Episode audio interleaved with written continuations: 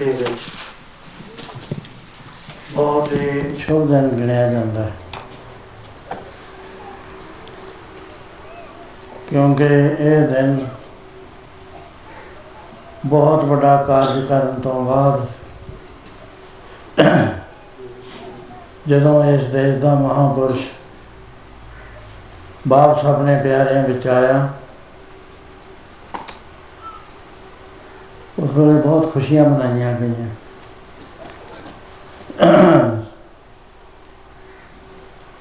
ਖੁਸ਼ੀ ਮਨਾਈ ਜਾਂਦੀ ਹੈ ਕਿ ਜੋ ਮਨ ਵਿੱਚ ਖਦਸ਼ਾ ਹੋਵੇ, ਡਰ ਹੋਵੇ, ਉਸ ਡਰ ਵਿੱਚੋਂ ਆਪਣਾ ਪਿਆਰਾ ਨਿਕਲਿਆ ਆਵੇ। ਉਸ ਵੇਲੇ ਕੁਦਰਤੀ ਤੌਰ ਤੇ ਜਿਹੜੇ ਦਬੇ ਹੋਏ ਮਨ ਹੁੰਦੇ ਹਨ, ਉਹਨਾਂ ਵਿੱਚ ਖੇੜਾ ਆ ਜਾਂਦਾ ਹੈ। ਇਸ ਦਿਨ ਇਹਨਾਂ ਖੇੜਾ ਭਾਰਤ ਵਿੱਚ ਵਿੱਚ ਆਇਆ ਕਿ ਸਾਰਾ ਦੇਸ਼ ਦੀਵਿਆਂ ਦੇ ਨਾਲ ਜਗਮਗਾ ਉੱਠਿਆ। ਨੇਰਾ ਦੂਰ ਹੋ ਗਿਆ।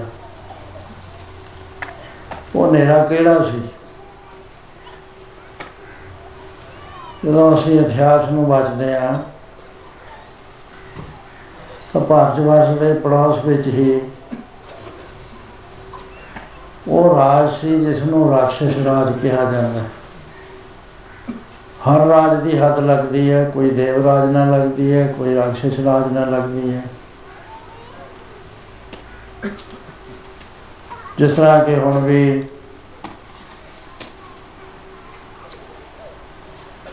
ਜੋ ਸਾਡੇ ਪੜੋਸ ਵਿੱਚ ਰਾਜ ਹੈ, ਉਹ ਆਪ ਵੀ ਅਮਨ ਨਾਲ ਨਹੀਂ ਰਹਿਣਾ ਚਾਹੁੰਦਾ, ਦੂਸਰਿਆਂ ਨੂੰ ਵੀ ਰਹਿਣ ਦੇਣਾ ਚਾਹੁੰਦਾ। ਉਸ ਵੇਲੇ ਵੀ ਐਵੇਂ ਸੀ। ਭਾਰਤ ਤੇ ਭਾਰਤ ਵਿੱਚ ਤੇ ਇਹਦੇ ਉੱਤਰੀ ਹਿੱਸੇ 'ਚ ਬਹੁਤ ਹੀ ਸ਼ਾਂਤਮਈ ਰਾਜ ਸਨ। ਪਰ ਤੁਰ ਭਾਰਤ ਦੇ ਦੱਖਣ ਵਿੱਚ ਰਾਜ ਬਦਲ ਜਾਂਦਾ ਸੀ ਤੇ ਉਹਨੂੰ ਦਾਨਵ ਰਾਜ ਕਹਿੰਦੇ ਸਨ। ਉਹ ਦਾਨਵਾਂ ਦੇ ਉੱਤੇ ਜਿਹੜੀਆਂ ਵੈਲਿਊਜ਼ ਸੀ ਇਨਸਾਨੀਅਤ ਦੀਆਂ ਉਹ ਐਸੀ ਕਿ ਉਹਨਾਂ ਦੀ ਸ਼ਰਾਬ ਪੀਣੀ ਲਾਜ਼ਮੀ ਸੀ। ਇਸੇ ਕਰਕੇ ਸਿਆਣੇ ਬੰਦੇ ਜਦ ਕੋਈ ਆਪਣਾ ਬੱਚਾ, ਆਪਣਾ ਸਾਥੀ ਸ਼ਰਾਬ ਪੀਣ ਲੱਗਦਾ ਹੈ, ਤੋ ਇਹ ਕਹਿੰਦੇ ਨੇ ਕਿ ਤੂੰ ਤਾਂ ਰਾਖਸ਼ ਬਣ ਗਿਆ। ਰਾਖਸ਼ਾਂ ਵਾਲੀ ਖੁਰਾਕ, ਮਾਸ ਖਾਣਾ, ਸ਼ਰਾਬ ਪੀਣੀ। ਵਿਚਾਰ ਕਰਨੇ ਤੱਕਾ ਕਰਨਾ, ਇਨਸਾਫ ਦੇ ਨੇੜੇ ਨਾ ਜਾਣਾ। Eat drink and we marry for we shall have to die ਇੱਕ ਨਿਸ਼ਚਾ ਸੀ ਉਹਨਾਂ ਦਾ। ਹਰ ਹਾਲਤ ਤੋਂ ਇਹਦੋਂ ਨਿਕਲ ਨਹੀਂ ਸੀ ਸਕਦੇ। ਪਰਮੇਸ਼ਰ ਦੀ ਭਗਤੀ ਦਾ ਨਹੀਂ ਸੀ ਪਤਾ। ਉਹ ਜੋ ਦਾਨਵਰਾਜ ਸੀ, ਬਹੁਤ ਤਕੜਾ ਸੀ। ਭਾਰਤ ਨੂੰ ਉਸ ਤੋਂ ਹਰ ਵੇਲੇ ਹੀ ਖਤਰਾ ਬਣਿਆ ਰਹਿੰਦਾ ਸੀ। ਕਾਰਨ ਬਣ ਜਾਣੇ ਹੋਰ ਚੀਜ਼ ਹੁੰਦੀ ਹੈ ਲੇਕਿਨ ਜੋ ਮਹਾਪੁਰਸ਼ ਭੇਜੇ ਜਾਂਦੇ ਨੇ ਉਹਨਾਂ ਨੂੰ ਕੋਈ ਮਿਸ਼ਨ ਦਿੱਤਾ ਜਾਂਦਾ ਹੈ ਕਾਲਪੁਰਖ ਵੱਲੋਂ। ਸੰਸਾਰ ਵੱਲੋਂ ਉਹਨਾਂ ਨਾਲ ਦੋ ਦੋ ਵਰਤਾਅ ਕੀਤੇ ਜਾਂਦੇ ਨੇ। ਜੋ ਦਾਨਵ ਬਿਰਤੀ ਹੁੰਦੀ ਹੈ, ਉਹ ਉਹਨਾਂ ਨੂੰ ਦੁੱਖ ਦੇ ਕੇ ਰਾਜੀ ਹੁੰਦੀ ਹੈ। ਜੋ ਦੇਵ ਬਿਰਤੀ ਵਾਲੇ ਹੁੰਦੇ ਨੇ, ਉਹ ਉਹਨਾਂ ਦੇ ਸੁੱਖ ਵਿੱਚ, ਉਹਨਾਂ ਦੀ ਸਲਾਮਤੀ ਵਿੱਚ ਹਰ ਵਾਰ ਪਰਮੇਸ਼ਰ ਦੇ ਕੋਲ ਅਰਦਾਸਾਂ ਕਰਦੇ ਹਨ।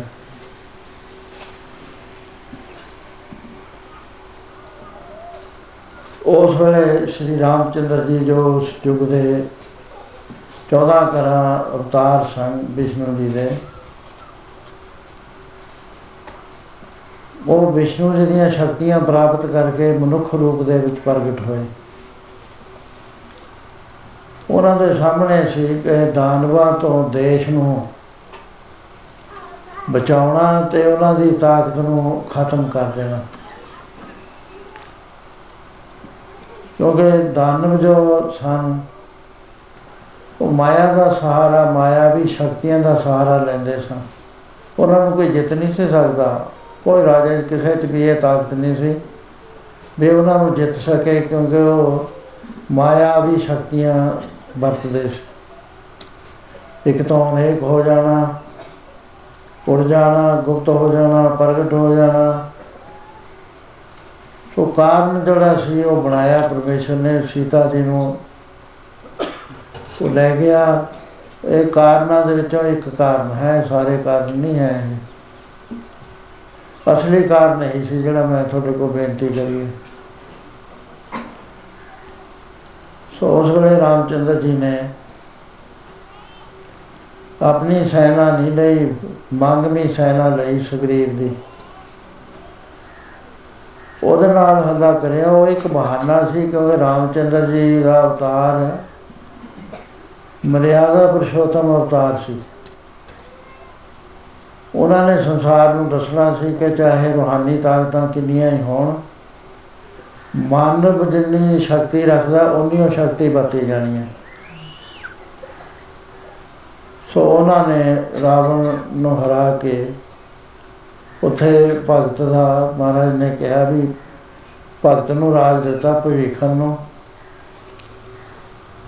ਗੁਰੂ ਗ੍ਰੰਥ ਸਾਹਿਬ ਦੇ ਹਵਾਲੇ ਗੁਰੂ ਦਸਮ ਪਾਤਸ਼ਾਹ ਚ ਖੋਲ ਕੇ ਲਿਖੇ ਹੋਏ ਨੇ। ਗੁਰੂ ਗ੍ਰੰਥ ਸਾਹਿਬ ਵਿੱਚ ਸੰਕੇਤ ਰੂਪ ਚ ਆਏ ਨੇ। ਵੀ ਇਹ ਅਪਮਾਨ ਕਰਨ ਵਾਲਾ ਰਾਵਣ ਜਿਸ ਕੋਲ ਸ਼ਕਤੀਆਂ ਦਾ ਕੋਈ ਘਾਟਾ ਨਹੀਂ ਸੀ, ਚੰਦ ਸੂਰਜ ਜਾ ਕੇ ਤਪਤ ਰਸੋਈ ਬਸ ਅੰਤਰ ਜਾ ਕੇ ਕੱਪੜੇ ਧੋਈ ਸਾਡੇ ਤਾਂ ਹੁਣ ਧੋਣ ਲੱਗੀ ਐ, ਜਿਹੜੀਆਂ ਮਸ਼ੀਨਾਂ ਬਣੀਆਂ ਨੇ, ਬਿਜਲੀ ਨਾਲ ਚੱਲਦੀਆਂ ਨੇ। ਹੁਣ ਸਾਡੇ ਕੋਲ ਸੂਰਜ ਦੀ એનર્ਜੀ ਆਈ ਹੈ ਜਿਹਨਾਂ ਨਾਲ ਸਾਡੇ ਪ੍ਰਸ਼ਾਦੇ ਰਹਿੰਦੇ ਨੇ। ਚੰਦਰਮਾ ਦੀ એનર્ਜੀ ਦਾ ਅਜੇ ਅਸੀਂ ਕੋਈ ਕੋਈ ਬਹੁਤਾ ਤਰਤਦ ਨਹੀਂ ਕਰਿਆ, ਵੀ ਇਹਦੇ ਵਿੱਚੋਂ ਹੀ ਜਿਹੜੀ ਸ਼ਕਤੀ ਨਿਕਲਦੀ ਆ, ਉਹਨੂੰ ਵੀ ਅਸੀਂ ਵਰਤ ਲਈਏ ਪਰ ਸਾਡੇ ਜਿਹੜੇ ਜੜਾਂ ਵਾਲੇ ਬੂਟੇ ਧਰਤੀ ਵਿੱਚ ਨੂੰ ਜਾਂਦੇ ਨੇ ਜਾਂ ਫਲ ਨੇ, ਉਹ ਵਰਤ ਰਹੇ ਨੇ ਉਸ ਨੂੰ। ਉਹਦੀ ਸ਼ੀਤਲਤਾਈ ਨੂੰ ਲੈ ਕੇ ਫਲਾਂ ਵਿੱਚ ਰਸ ਪੈਂਦਾ। ਉਹ ਰਾਵਣ ਨੇ ਸਾਰੀਆਂ ਚੀਜ਼ਾਂ ਆਪਣੇ ਬਸ ਵਿੱਚ ਕੀਤੀਆਂ ਹੋਈਆਂ ਸੀ। ਕਿਵੇਂ ਸੀ ਇਹ, ਅੱਜ ਅੱਜ ਨਹੀਂ ਅਸੀਂ ਕਹਿ ਸਕਦੇ। ਅੱਜ ਅਸੀਂ ਹੋਰ ਤਰੀਕੇ ਨਾਲ ਕਹਾਂਗੇ ਜਿੰਨੀ ਕੁ ਸਾਨੂੰ ਸਮਝ ਹੈ। ਮਤਲਬ ਇਹ ਹੈ ਕਿ ਉਹ ਬੜਾ ਸਾਇੰਟਿਫਿਕ ਚੀਜ਼ਾਂ ਸੀ ਉਹਦੇ ਕੋਲ। ਹਥਿਆਰ ਵੀ ਉਹਦੇ ਕੋਲ ਇਸੇ ਤਰ੍ਹਾਂ ਦੇ ਸੀ। ਉਹਦਾ ਮੁਕਾਬਲਾ ਕੋਈ ਭਾਰਤੀ ਰਾਜਾ ਨਹੀਂ ਸੀ ਕਰ ਸਕਦਾ। ਸ਼੍ਰੀ ਰਾਮਚੰਦਰ ਜੀ ਨੇ ਉਹਦਾ ਮੁਕਾਬਲਾ ਕਰਿਆ। ਉਹ ਦਾਨਵ ਬਿੱਤੀ ਵਾਲੇ ਨੂੰ ਵੱਧ ਕਰਨ ਤੋਂ ਬਾਅਦ ਭਗਤ ਨੂੰ ਰਾਜ ਦਿੱਤਾ ਵੀ ਤਾਂ ਕਿ ਇੱਥੇ ਵੀ ਪਰਮੇਸ਼ਰ ਦੀ ਭਗਤੀ ਚੱਲ ਸਕੇ। ਉਹ ਜਦ ਵਾਪਸ ਜੁਦਿਆ ਆਉਂਦੇ ਨੇ ਉਸ ਵੇਲੇ ਖਬਰਾਂ ਪਹੁੰਚ ਰਹੀਆਂ ਸਨ, ਐਸੇ ਸਾਧਨ ਸਨ ਕਿ ਖਬਰ ਪਹੁੰਚ ਜਾਂਦੀ ਸੀ। ਤੇ ਸਾਰੇ ਚਿੰਤਤ ਸਨ ਵੀ ਰਾਵਣ ਨਾਲ ਮੱਥਾ ਰਾਮਚੰਦਰ ਜੀ ਨੇ ਲਾ ਲਿਆ ਕੱਲਿਆਂ ਨੇ। ਕੋਈ ਫੌਜ ਨਹੀਂ ਹੈ, ਕੋਈ ਹੋਰ ਚੀਜ਼ ਨਹੀਂ ਮੰਗਵੀ ਫੌਜ ਹੈ। ਸੁਗਰੀਵ ਦੀ ਕਿੰਨਾ ਕੋ ਦੇ ਸਾਹਮਣੇ ਖੜ ਸਕੂਗੀ। ਇਹ ਚਿੰਤਾ ਸੀ ਭਾਰਤ ਵਰਸ਼ੀਆਂ ਨੂੰ ਸਾਰਿਆਂ ਨੂੰ। ਪਰ ਜਦੋਂ ਜਿੱਤ ਪ੍ਰਾਪਤ ਕਰਕੇ ਸੀਤਾ ਜੀ ਸਮੇਤ ਵਾਪਸ ਆਉਂਦੇ ਨੇ, ਉਸ ਵੇਲੇ ਕੱਲੀ ਯੁੱਧਿਆ ਦੇ ਵਿੱਚ ਦੀਪਮਾਲਾ ਨਹੀਂ ਕੀਤੀ ਗਈ। ਉਸ ਵੇਲੇ ਸਾਰੇ ਭਾਰਤ ਨੇ ਇਸ ਨੂੰ ਬਹੁਤ ਚੰਗਾ ਅਵਸਰ ਜਾਣ ਕੇ ਆਪਣੇ ਘਰਾਂ ਨੂੰ ਰਸ਼ਨਾਇਆ। ਬਾਹਰਲੇ ਪਾਸੇ ਦੀਪਮਾਲਾ ਕੀਤੀ ਗਈ, ਅੰਦਰ ਖੁਸ਼ੀ ਆਈ। ਇਸੇ ਤਰ੍ਹਾਂ ਦੇ ਨਾਲ ਇਹ ਸਿਸਟਮ ਚੱਲਦਾ ਹੀ ਰਹਿੰਦਾ ਹੈ। ਜਦੋਂ ਜਦੋਂ ਧਰਮ ਦੀ ਗਿਲਾਨੀ ਹੁੰਦੀ ਹੈ, ਉਸ ਵੇਲੇ ਪਰਮੇਸ਼ਰ ਸ਼ਕਤੀ ਪਲੈਨਟ ਦਾ ਸੰਤੁਲਨ ਕਾਇਮ ਰੱਖਣ ਵਾਸਤੇ ਉਹ ਜਿਹੜਾ ਐਕਸਟ੍ਰੀਮ ਤੇ ਜਾ ਰਹੀ ਚੀਜ਼ ਹੈ, ਉਹਨੂੰ ਖਤਮ ਕਰਨ ਵਾਸਤੇ ਉਹ ਜਿਹਾ ਹੀ ਮਹਾਪੁਰਸ਼ ਭੇਜਦੀ ਹੈ ਚਾਹੇ ਉਹ ਸ਼ਾਸਤਰ ਵਸਤ ਕੇ ਕਰੇ ਚਾਹੇ ਉਹ ਗਿਆਨ ਨਾਲ ਕਰੇ। ਉਹ ਡਿਊਟੀਆਂ ਮਹਾਪੁਰਸ਼ਾਂ ਦੀਆਂ ਲੱਗੀਆਂ ਹੁੰਦੀਆਂ ਨੇ। ਗੁਰੂ ਸ਼ੈਵੇ ਪਾਤਸ਼ਾਹ ਮਹਾਰਾਜ, ਜਦੋਂ ਆਪ ਗੱਦੀ ਤੇ ਬੈਠੇ, ਬਿਰਾਜਮਾਨ ਹੋਏ, ਉਸ ਵੇਲੇ ਆਪ ਦੀ ਸਰੀਰਕ ਆਯੂ ਬੜੀ ਥੋੜੀ ਸੀ। ਤੇ ਜਦੋਂ ਆਪ ਥੋੜਾ ਜਵਾਨ ਹੋਏ, ਜਵਾਨੀ ਵਿੱਚ ਆਏ ਉਸ ਵੇਲੇ ਦੋ ਲੋਬੀਆਂ ਸੀ ਉਹਦੇ ਦਰਬਾਰ ਦੇ ਅੰਦਰ ਜਹਾਂਗੀਰ ਦੇ। ਇੱਕ ਤਾਂ ਉਹ ਸੀ ਜਿਹੜੇ ਚਾਹੁੰਦੇ ਸੀ ਕਿ ਜਿਹੜਾ ਗੁਰੂ ਨਾਨਕ ਨੇ ਸਰਬ ਸਾਂਝਾ ਬੀਜ ਬੀਜ ਦਿੱਤਾ ਤੇ ਜਦੋਂ ਉਹਦੀਆਂ ਦਲੀਲਾਂ ਸੁਣਦੇ ਆ, ਉਹਦੇ ਬਚਨ ਸੁਣਦੇ ਆ, ਤਾਂ ਮੁਸਲਮਾਨ ਵੀ ਕਾਇਲ ਹੋ ਜਾਂਦੇ ਨੇ। ਤੇ ਦੂਜਿਆਂ ਨੇ ਤਾਂ ਹੋਣਾ ਹੀ ਸੀ, ਕਿਉਂਕਿ ਹਨੇਰਾ ਦੋਹੀਂ ਪਾਸੇ ਪਿਆ ਹੋਇਆ ਸੀ। ਹਿੰਦੂ ਦੇ ਵਿੱਚ ਵੀ ਹਨੇਰਾ ਸੀ, ਮੁਸਲਮਾਨ ਵਿੱਚ ਜ਼ਬਰ ਤੇ ਹਨੇਰਾ ਸੀ, ਦੋ ਚੀਜ਼ਾਂ ਸੀ। ਇਹਦੇ ਕੋਲ ਸ਼ਕਤੀ ਨਹੀਂ ਸੀ, ਉਹਦੇ ਕੋਲ ਸ਼ਕਤੀ ਵੀ ਨਾਲ ਸੀ। ਗੁਰੂ ਨਾਨਕ ਨੇ ਆਵਾਜ਼ ਦਿੱਤੀ ਕਲ ਕਾਤੀ ਰਾਜੇ ਕੁਸਾਈ, ਧਰਮ ਪੰਥ ਕਰ ਉੱਡ ਰਿਹਾ ਸੱਚ ਚੰਦਰਮਾ ਕੂੜਾ ਵਾਪਸ ਦਿਸੇ ਰਾਹੀਂ ਚਾਹ ਚੜਿਆ ਸੱਚ ਦਾ ਚੰਦਰਮਾ ਲੋਪ ਹੋ ਚੁੱਕਿਆ ਸੀ, ਉਹ ਬੜੀ ਵਿਆਖਿਆ ਹੈ, ਆਤਮ ਮਾਰਗ ਜਿਹੜੇ ਪੜ੍ਹਦੇ ਨੇ। ਉਹਨਾਂ ਨੂੰ ਪਤਾ ਜਦੋਂ ਮਿੱਟੀ ਤੋਂ ਜਗ ਚਾਨਣ ਹੋਇਆ ਤਾਂ ਲੇਖ ਲਿਖਿਆ ਗਿਆ ਸੀ। ਉਹਦੇ ਬੜੇ ਵਿਸਥਾਰ ਨਾਲ ਲਿਖਿਆ ਵੀ ਕੀ ਹਨੇਰਾ ਸੀ, ਕੀ ਸੂਰਜ ਨਹੀਂ ਸੀ ਚੜਦਾ ਜਾਂ ਚੰਦਰਮਾ ਨਹੀਂ ਸੀ ਚੜਦਾ ਜਾਂ ਧੁੰਦ ਹੀ ਜੀ ਸੀ, ਸਰਦੀ ਦੇ ਵਿੱਚ ਜਿਹੜੀ ਪੈਂਦੀ ਆ ਉਹ ਟੁੱਟਦੀ ਉਹ ਨਹੀਂ ਸੀ। ਉਹ ਇਹ ਨਹੀਂ ਸੀ, ਉਹ ਫੇਸ ਦੇ ਵਿੱਚ ਧੁੰਦ ਪੈ ਗਈ ਸੀ। ਭਰੋਸਿਆਂ 'ਚ ਯਕੀਨ ਵਿੱਚ, ਉਸ ਧੁੰਦ ਦੇ ਕਾਰਨ ਕੋਈ ਰੂਹਾਨੀਅਤ ਦੀ ਤਰੱਕੀ ਨਹੀਂ ਸੀ ਕਰ ਸਕਦਾ। ਕਿਉਂਕਿ ਸ਼ਾਸਤਰਾਂ ਦੇ ਵਿੱਚ ਪਰਮੇਸ਼ਰ ਨੂੰ ਉਹਨਾਂ ਸ਼ਕਤੀਸ਼ਾਲ ਨਹੀਂ ਦੱਸਿਆ ਵੀ ਉਹ ਕਰਨ ਕਾਰਨ ਸਮਰੱਥ ਹੈ। ਪਰਮੇਸ਼ਰ ਨੂੰ ਸੰਸਾਰ ਦੀ ਉਤਪਤੀ ਵਾਸਤੇ ਮਾਇਆ ਦੀ ਲੋੜ ਹੈ। ਮਾਇਆ ਦੇ ਉਲਟੇ ਤੱਤ ਨੇ, ਪਰਮੇਸ਼ਰ ਵਿੱਚ ਉਹ ਚੀਜ਼ਾਂ ਨਹੀਂ ਹੈ, ਪਰਮੇਸ਼ਰ 'ਚ ਕ੍ਰੋਧ ਨਹੀਂ ਹੈ, ਲੋਭ ਨਹੀਂ ਹੈ, ਮੋਹ ਨਹੀਂ ਹੈ, ਹੰਕਾਰ ਨਹੀਂ ਹੈ, ਕਾਮ ਨਹੀਂ ਹੈ, ਈਰਖਾ ਨਹੀਂ ਹੈ, ਦੁੱਖ ਨਹੀਂ ਹੈ, ਛਲ ਨਹੀਂ ਹੈ, ਕਪਟ ਨਹੀਂ ਹੈ। ਮਾਇਆ ਵਿੱਚ ਇਹ ਸਾਰੀ ਚੀਜ਼ਾਂ ਨੇ। ਉਹਨਾਂ ਨੇ ਕਿਹਾ, ਪਰਮੇਸ਼ਰ ਵਿੱਚ ਨਹੀਂ ਹੋ ਸਕਦੀਆਂ। ਮਾਇਆ ਜ਼ਰੂਰ ਸੁਤੰਤਰ ਤੱਤ ਹੈ, ਪ੍ਰਕਿਰਤੀ ਜਿਹੜੀ ਉਹਨਾਂ ਨੇ ਦੋ ਤੱਤ ਮੰਨਦੇ, ਮੂਲ ਪ੍ਰਕਿਰਤੀ ਤੇ ਪ੍ਰਭੂ। ਪਰ ਪਰਮੇਸ਼ਰ ਬਾਰੇ ਉਹਨਾਂ ਦਾ ਸੀ ਵੀ ਉਹ ਕੁਝ ਨਹੀਂ ਕਰਦਾ, ਉਹ ਲੱਗ ਥਲੱਗ ਰਹਿੰਦਾ ਹੈ। ਉਹ ਨਿਰਗੁਣ ਹੈ ਕੁਝ ਕਰਦਾ ਨਹੀਂ ਹੈ ਉਹ। ਸੂਰਜ ਕੋਈ ਕੰਮ ਨਹੀਂ ਕਰ ਰਿਹਾ, ਪਰ ਸੂਰਜ ਦਾ ਜਿਹੜਾ ਸਹਿਜ ਹੈ, ਉਹਦੇ ਵਿੱਚੋਂ ਕਿੰਨਾ, ਕਿੰਨੀ ਮੈਗਨੈਟਿਕ ਪਾਵਰ ਧਰਤੀ ਦੇ ਉੱਤੇ ਆ ਰਹੀ ਹੈ, ਹੋਰ ਪਲੈਨਟਸ ਆ ਰਹੀ ਹੈ। ਤੇ ਪਲੈਨਟਸ ਨੂੰ ਇਹ ਬਰ ਸ਼ਕਤੀ ਦੇ ਰਹੀ ਹੈ ਕਿ ਉਹ ਕਿਸੇ ਸੰਤੁਲਨ ਵਿੱਚ ਚੱਲਣ, ਆਪਸ ਵਿੱਚ ਟਕਰਾ ਕੇ ਨਾ ਖਤਮ ਹੋ ਜਾਣ। ਉਹ ਕੁਝ ਨਹੀਂ ਕਰਦਾ ਸੂਰਜ ਆਪਣੇ ਤੌਰ ਤੇ। ਆਕਸੀਜਨ ਆਪਣੇ ਤੌਰ ਤੇ ਕੁਝ ਨਹੀਂ ਕਰਦੀ, ਉਹਦਾ ਉਹਦਾ, ਉਹਨੇ ਜ਼ਿੰਦਗੀ ਦੇਣੀ ਹੈ ਦੇਣੀ ਹੈ। ਜਿੱਥੇ ਨਹੀਂ ਹੋਏਗੀ, ਉੱਥੇ ਆਦਮੀ ਮਰ ਜਾਂਦਾ। ਉਹਨਾਂ ਨੇ ਪਰਮੇਸ਼ਰ ਨੂੰ ਚੇਤਨਤਾ ਮੰਨ ਲਿਆ। ਵੀ ਉਹ ਗਿਆਨ ਹੈ, ਸਭ ਕੁਝ ਜਾਣਦਾ ਹੈ। ਪਰ ਕਰਨ ਕਾਰਨ ਸਮਰੱਥ ਨਾ ਮੰਨਿਆ। ਇੱਥੇ ਹੁਣ ਦੋ ਚੀਜ਼ਾਂ ਹੋ ਗਈਆਂ। ਪਰਮੇਸ਼ਰ ਨੂੰ ਪੂਜਣ ਦਾ ਕੋਈ ਫਾਇਦਾ ਨਹੀਂ ਸੀ, ਉਹ ਤਾਂ ਜਿਵੇਂ ਸੂਰਜ ਸਹਿਜ ਨਾ ਕਰ ਰਿਹਾ, ਉਹ ਦੁਨੀਆ ਉਹਦੀ ਸ਼ਕਤੀ ਨਾਲ ਪ੍ਰਕਿਰਤੀ ਜੋ ਹੋ ਰਹੀ। ਸੋ ਪ੍ਰਕਿਰਤੀ ਦੇ ਵਿੱਚ ਜਿਹੜਾ ਸਭ ਤੋਂ ਸੁਪਰੀਮ ਅੰਗ ਸੀਗਾ, ਉਹ ਸੀ ਏਕਾ ਮਾਈ, ਜੁਗਤ ਵਿਆਈ ਤਿੰਨ ਚੇਲੇ ਪ੍ਰਵਾਨ। ਇੱਕ ਸੰਸਾਰੀ, ਇੱਕ ਭੰਡਾਰੀ, ਇੱਕ ਲਾਏ ਦੀਵਾਨ ਉਹ ਤਿੰਨ ਚੇਲੇ ਸੀ ਮੁਖ। ਇੱਕ ਬਰਮਾ ਜੀ ਸੀਗੇ, ਇੱਕ ਵਿਸ਼ਨੂੰ ਜੀ, ਇੱਕ ਸ਼ਿਵ ਜੀ ਮਹਾਰਾਜ। ਇਹ ਹੈ ਪ੍ਰਕਿਰਤੀ ਦੇ, ਮਾਇਆ ਦੀ। ਲੇਕਿਨ ਇਹ ਸੁਪਰੀਮ ਨੇ।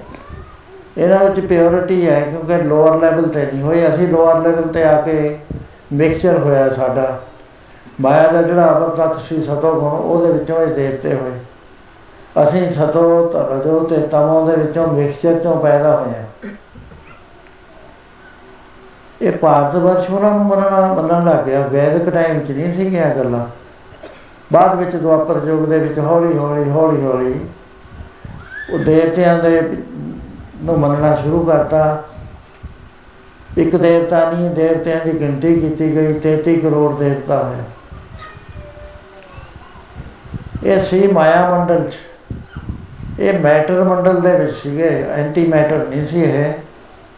ਸੋ ਇਹ ਇੱਕ ਬੜੀ ਭਾਰੀ ਭੁੱਲ ਪੈ ਗਈ ਸੀ ਭਾਰਤ ਵਿੱਚ। ਇਸ ਕਰਕੇ ਇਹ ਵੀ ਇੱਕ ਹਨੇਰਾ ਸੀ। ਦੂਸਰੇ ਪਾਸੇ ਇਸਲਾਮ ਸੀ।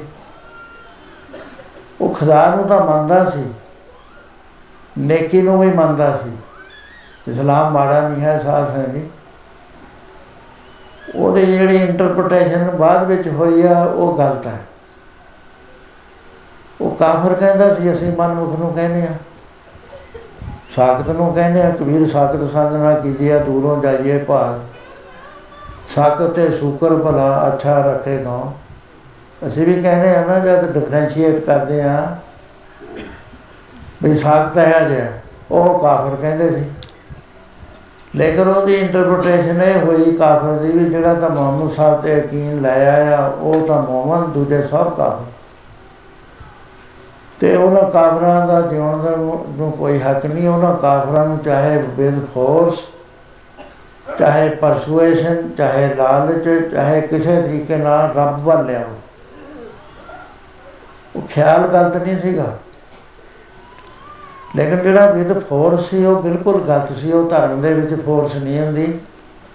ਯਕੀਨ ਹੋਇਆ ਕਰਦਾ। ਸੋ ਇਸ ਕਰਕੇ ਜਿਹੜਾ ਇਸਲਾਮ ਸੀ, ਉਹਦੇ ਵਿੱਚ ਵੀ ਪੋਜੀਸ਼ਨ ਆ ਗਈ, ਲਿਆਂਦੀ ਉਹਨਾਂ ਨੇ।